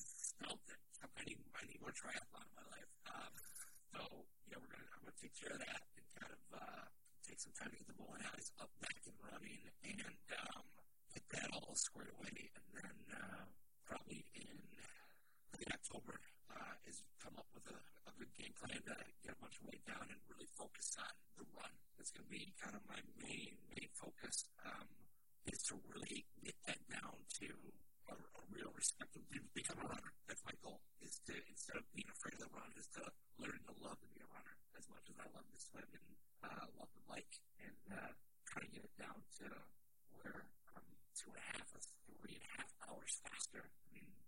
Literally, my next race could be three hour PR on the run, which is for me and, and the entire half marathon, which is crazy. So lots of lots of big goals and lots of big dreams, and um, now the mental now the mental edge uh, that, like you said, for trying to go after that perfect race. Um, and for me, that was on Sunday uh, as perfect as I can execute, but knowing there's a lot more out there I can go get. So now it's okay. What's the next level, and what's the next piece? And I just happened to be able to do that in one of the most fantastic backdrops in the whole world. So very lucky, very lucky to do that and uh, represent the team well. And um, in between trying uh, try and get as good as I can get, so I look better in Jason's stuff and, and go from there. Nice. So, what was it like whenever you got to your phone the night of the race? I didn't actually, um, because I knew that from from what I had experienced before and all the oh hey, we'll try next time. I knew it was going to be the opposite, and I knew I wouldn't be able to go to sleep. um, I was really, I just wanted to grab it and just start calling everybody. But um, back home, it was one thirty, almost two o'clock in the morning, and then in Boulder, it was almost midnight. And I know everybody goes to bed because they're all get up at five o'clock in the morning or four thirty. So I deliberately left it on the because I left it in the hotel room on purpose because I didn't want to be distracted with it. So I left it upside down uh, in New Manchester Road. I hopped in the bathtub uh, and I had a piece. I had a piece of cherry pie. It's always been my my goal. My my prize was a piece of cherry pie. In every race that I went to, I bought a piece and I never ate it. I always threw it away. I'm like, you did not earn that pie, Fatty. You don't get the pie. So I grabbed that cherry pie out of the little mini fridge and I literally sat in the bathtub and ate a piece of cherry pie. And I'm like, this is the greatest. This is the greatest and grossest thing in my life. and I stunk. I smelled so bad. It was horrible. Like you could smell yourself. I like wrapped everything in a bag and I was gonna grab the phone when I like hobbled to the bed. I'm like, you know what? I'm just gonna do this in the morning. And um, the phone had actually died because it wasn't plugged in. Shocker. Uh, from all the messages and everything. But when I turned it on, it was it was literally the phone couldn't keep up. Um, I had 309 little icon things said 397 um, know, notifications, and I saw all the. I just started going through all of the videos, and then I saw Beck and the entire team um, how crazy they were going throughout the whole night. I mean, they started typing in at about 10 o'clock, which is 8 o'clock Boulder time, so they filled the whole day. Um, and then my wife, and then all my family. It was. I, I hope I didn't miss anybody because it took probably better part of three hours just to go through everything. Like, they're total strangers, people I don't know. Like, hey, he's off the bike, he's off, he's out of the water, he's he's halfway through the bike, he's out of the run. Um, get your ass moving. Got you running on time. Just every emotion, and I literally relived the entire race. And then I made the mistake of uh, watching the finish because the guys from BCC sent me the raw cut, and I was I was a hot mess. I'm, I'm literally sitting in my bed, like tears running up my face. I'm like, I can't believe I did that. I cannot believe. And then, um, then I called my wife, and then I called back in Siri, and they were beyond like that. That was the craziest phone conversation I've ever had. They were screaming uh, into the phone, and then I said, you know what? I want to go down and actually get a finisher shirt. Um, so I got myself together and went downstairs. And when I got down there, um, people were like, "Oh man!" Because I had my Team Sirius shirt on. They're like! They're like, "That was the greatest thing ever." And I'm like, I'm looking around like, "Are you talking to me?" They're like, "Dude, you're such a badass." And I'm like, so I bought the shirt, and then somebody grabbed me. They're like, "Hey, you need to go into that tent right now." And I walked into the tent, and Mike was talking about the finish. And he's like, and he literally was, was one of the most special finishes that had a part, and he was on medal, uh, I think 177 Ironmans or something. And he goes, and it's because of this guy, and they played the video, and he's like, is Brian here? And I my hand, and everybody stood up. There's 2,000 people in there, and then the volunteers, and I'm like, I'm looking around like, uh, and they're they're going crazy, and he's like, all right, since Morgan put together the video um, that won't come out for a couple days, so they played the video, and at the end it's me. And the very end of the video is me like pointing at the at the screen grinning after I go through the finish line. And I feel bad because there was four people that made the cutoff behind me, the video ends right there. I'm like, well, what about those four people that made it? Um, but because you know what it's like to be them. Yeah, no, I know what it's like to be them. And I went out and gave the guy because at one o'clock in the morning they turn they turn the audio off, um, and Mike leaves. I mean, he was out there for as long as we were. But then one guy had come in, and I made a point to go down there and give the guy because no one was there, and he had come in like three minutes late. Um, so I went out there and I gave him a high five. I'm like, dude, you're an Iron Man. He's like, oh, no, I suck. I'm like, no, dude, trust me, no. I'm like, you're a badass for, for walking across that line. I said, mark my words, you'll, you'll get it. And I saw him at the banquet. And he's like, man, you did Steve Doug. He's like, man, you were there last night. I'm like, yeah. I'm like, I was. I'm like, because I've been you six times. Uh, and that was the second one. So he's like, he's like, I'll get it. I'm like, yeah, you better. He's going to Maryland uh, in six six weeks or whatever it is. What's his name? Uh, I don't even know. He like I'm a jerk um, but um, I think it's Dave. I have to look it up. I think he followed me on Facebook. Um, but uh, yeah, it was it was something. So I'm just sitting there watching everybody get their awards and everything, and um, then literally for the last six days, the social media and the Twitter and um, some people tweeted me about they literally taken pictures and videos, and um, they'll tag me and Mike Riley and Michael started into a conversation that all started in. So him and I start talking the other people, and the people say, "Hey, I didn't finish here, I was this close," and we're both like, "Hey, go get it, go get after it, get back up there." And Mike's like, "If Brian can do it, you can do it." I'm like, "Holy crap!" The voice Iron Man is like comparing me to what these people need to do, and um, so now it's it's almost like a job for me to make sure that I help other people. That's my goal in life is to get other people who are just like me, who are frustrated like I was, to get across the line. I told Sarah, I was like, I want to write a book, do something to get these people uh, motivated. I wrote a, I wrote a big heartfelt letter to uh, Iron Man today, thanking them for everything they've done and telling them that um, whatever I can do to help them get people going and get people to, I said, it's kind of like going to Mount Everest. And um, there's some people that just go to the, they call it the summit base camp, and you don't summit, but you get all the way to the last base camp where the summit teams go up, and it's like five or ten thousand dollars just to go on this experience. But it's just like, hey, getting there. And I told them, I said, this is like my summit. This is like getting to summit camp. I said, now, if, I said, if anybody wants to, from the summit team, wants to come down and grab me, take me over to Hawaii with them to, to, to just ice that cake, I said, I'll go with you, but it's it's that that's how important it is to me. And I said, now I got to pay that pay that forward um, to everybody that wants to listen. So, wow. So we already know what's next. We've already talked about your definition of perfect race, and we've talked about a lot on this episode. And Brian, thank you so much for coming on again and sharing your experience because I understand how grateful you are just to be a part of this community. And you know what it's like to be at the very back and how to get through all of these mental, emotional breakthroughs that not everybody gets to experience. And you can get wrapped up in getting depressed of, hey, I didn't get it once, I didn't get it twice, but six times you persevered,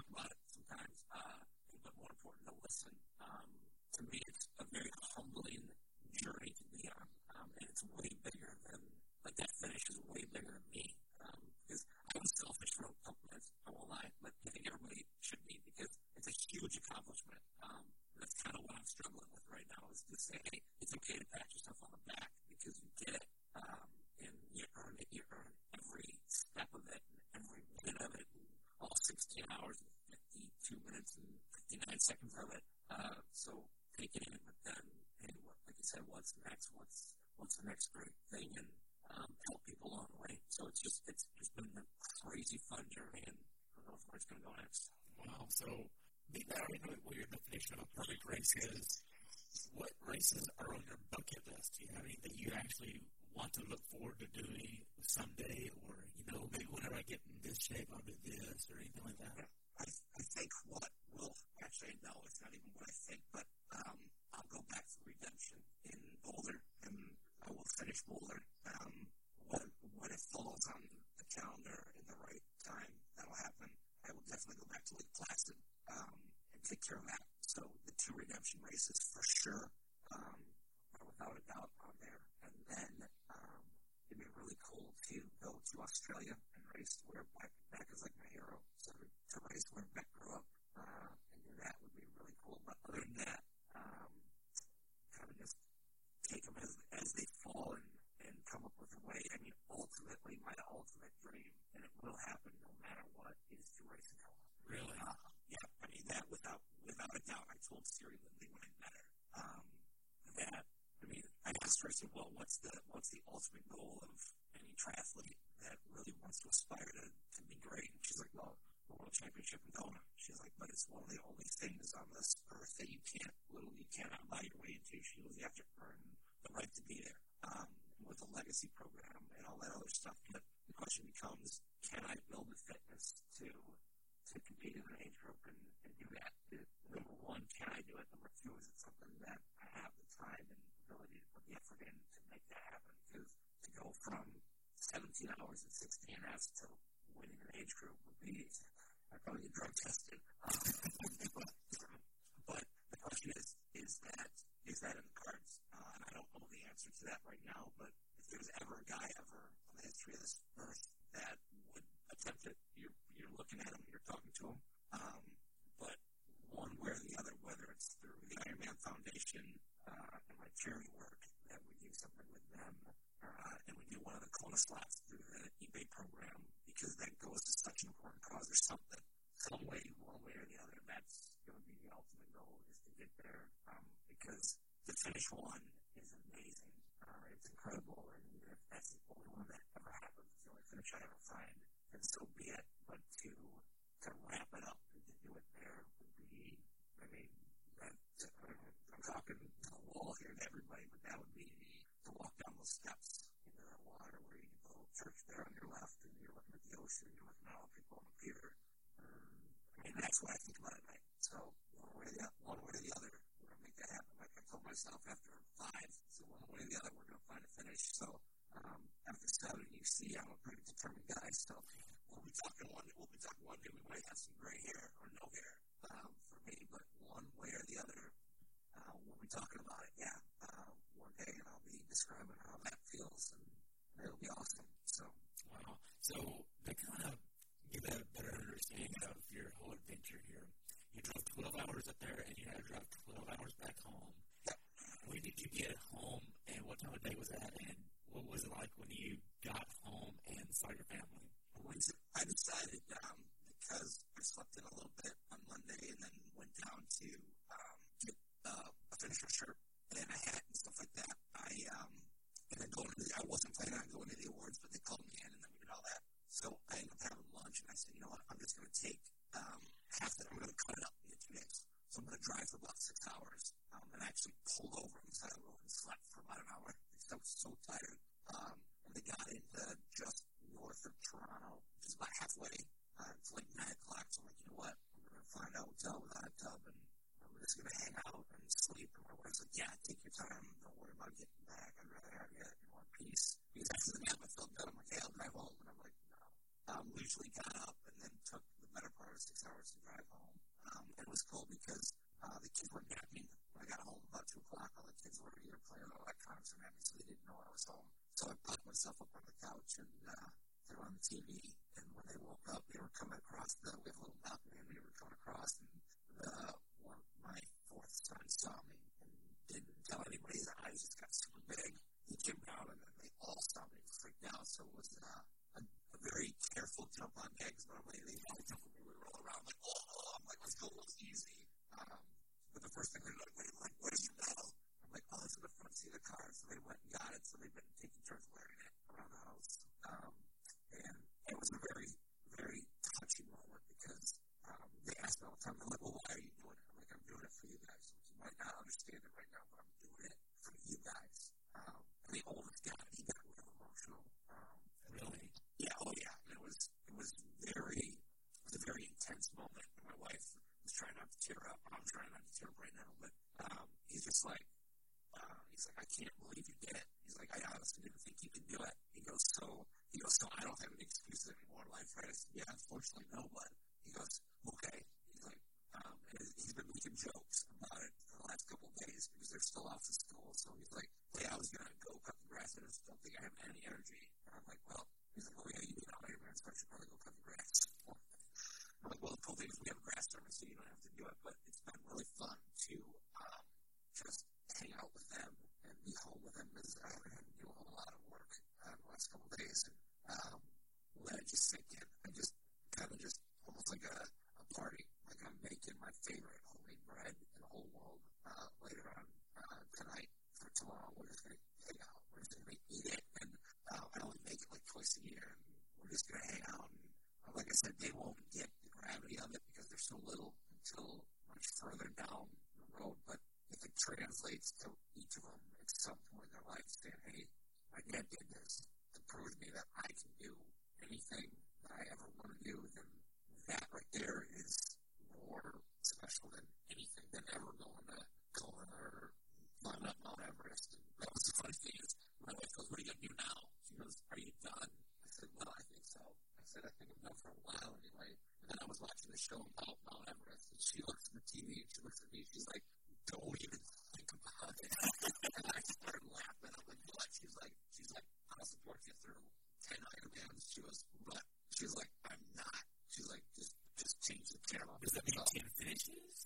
What's that? She said 10 Ironmans, so does that mean 10 finishes? Yeah, I don't know. I don't mean, there like a stipulation on this?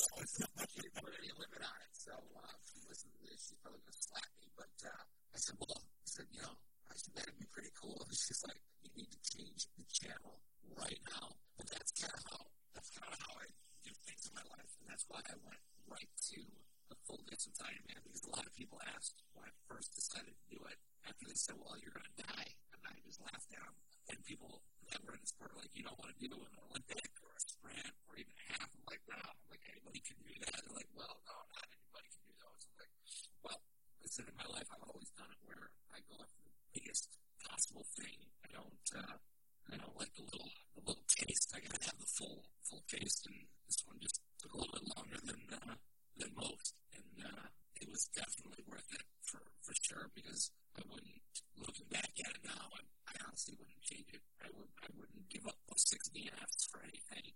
Um, because I needed, I needed each, each race I learned something, uh, to put it all together. And I was thinking about it, I'm like, you know, even if I went 14 hours, I'm like, nobody remembers anybody that finishes at 14 hours. I'm like, you need to remember the person that won and the person that comes in dead last. Those are the two people you remember, right? I'm like, so, I'm like, even if you have time, just walk in, you'll be all right. And obviously, I wouldn't have done that, but I needed every minute of it, and it was definitely worth it. So, um, so to kind of give a recap of the 60 DNFs, just for each one of the ones that you DNF'd, let's put like a description of what happened and what you learned from those. Yeah.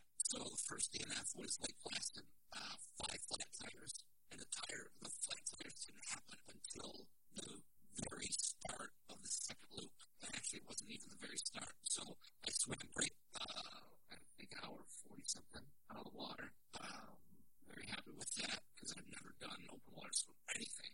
Um, got to the bike course in the first lap. Um, my kids were actually on the bike course because we stayed there. Um, our house was on the bike course, so they were at the driveway. So I stopped and gave them a hug, and they had big signs and everything. It was the coolest thing ever. They're like, "Where's everybody else?" I'm like, "Oh, I think everybody else already passed me, but we're good." So gave them a hug and everything, and uh, made the climb up the three bears, and everything was great. And uh, I almost got run over by, I think it was Andy Potts. I don't know. Somebody yelled at me because I was riding in the middle of the road, and they're like, "On your left." I didn't even know what that meant. It was the guy that was finishing his second lap um, that I think eventually won the race, uh, if I remember right. But then coming up to the descent into Keene on the second loop, I had my first flat tire that I've ever had. I'm like, well, that's weird. But I had practiced changing flats, so I changed it and immediately went flat again. And I'm like, what the heck? So these drunk guys were helping me. And then the referee was like, like, well, technically that's against the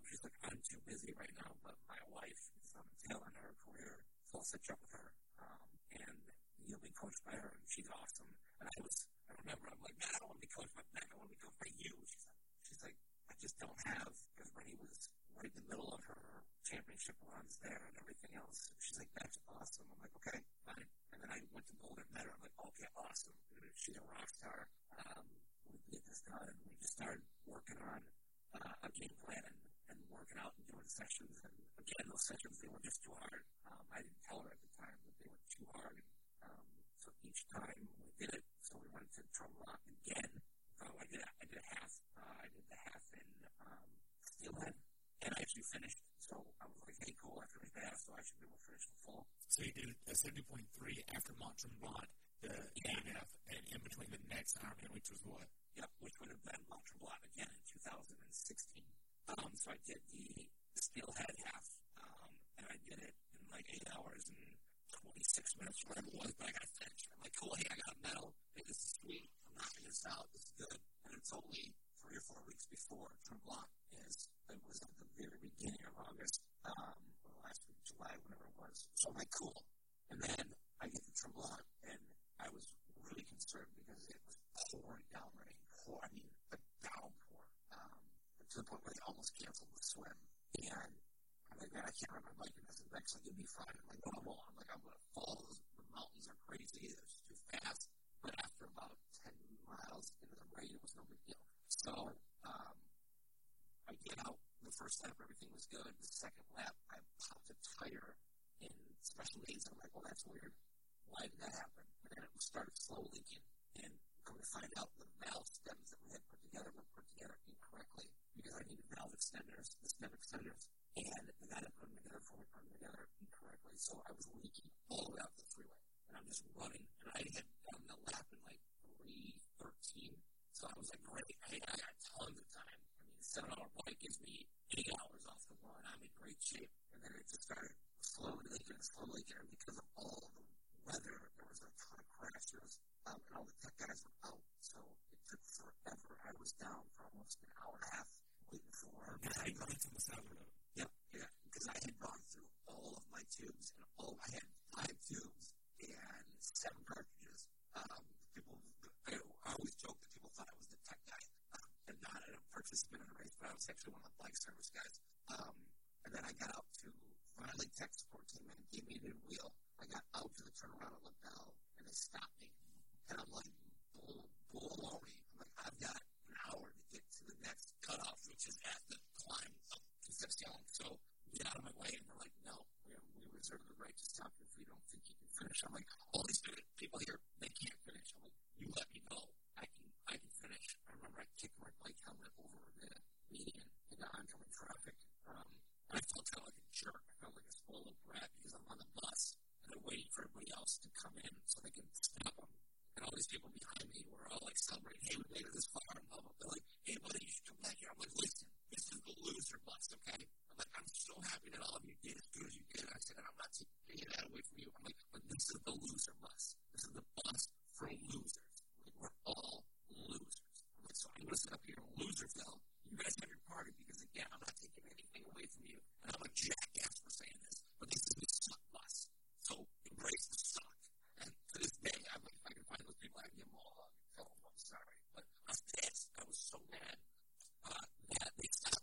well, I could keep going. Um, and then immediately I'm like, okay, when's the next race that I can do? And with the schedule and everything, it was Boulder. I was like, you know what, back, I'm going to come to Boulder 2017, and I'm going to I'm going to do it. We're going to kill it, and you're going to be there to finish. And she's like, right on, I love it. So we trained and trained and trained, and um, I came out there probably three different times to train at elevation with them. and a couple of camps and everything, and um, we just got after it. And um, got on the bike course, and the bike course was tricky because you had to go up Nelson over three times. It was just. And then there was that little switchback, off, yeah. off a little highway on that little path. Yeah, got all goofy, and then the, you got on the way back into town because uh, in 16 you had to or 17 you had to ride back into town. You ride on the bike path, and nobody knew where they were going. It wasn't marked right. And then when you got into town, it was so late they were taking the course apart. So we literally, three of us had to stop at a red light and wait for traffic because they had the course taken apart. We're like, well, this is garbage. We didn't even know where we were going. But got off the bike, got off the bike, uh, and I was crying. I mean, the last that was cool. Yeah, and the last climb up Nelson had just the last loop because it was a three loop course. The last loop had just fried. It was everything I could, and I said, I'm either going to fry myself to get off the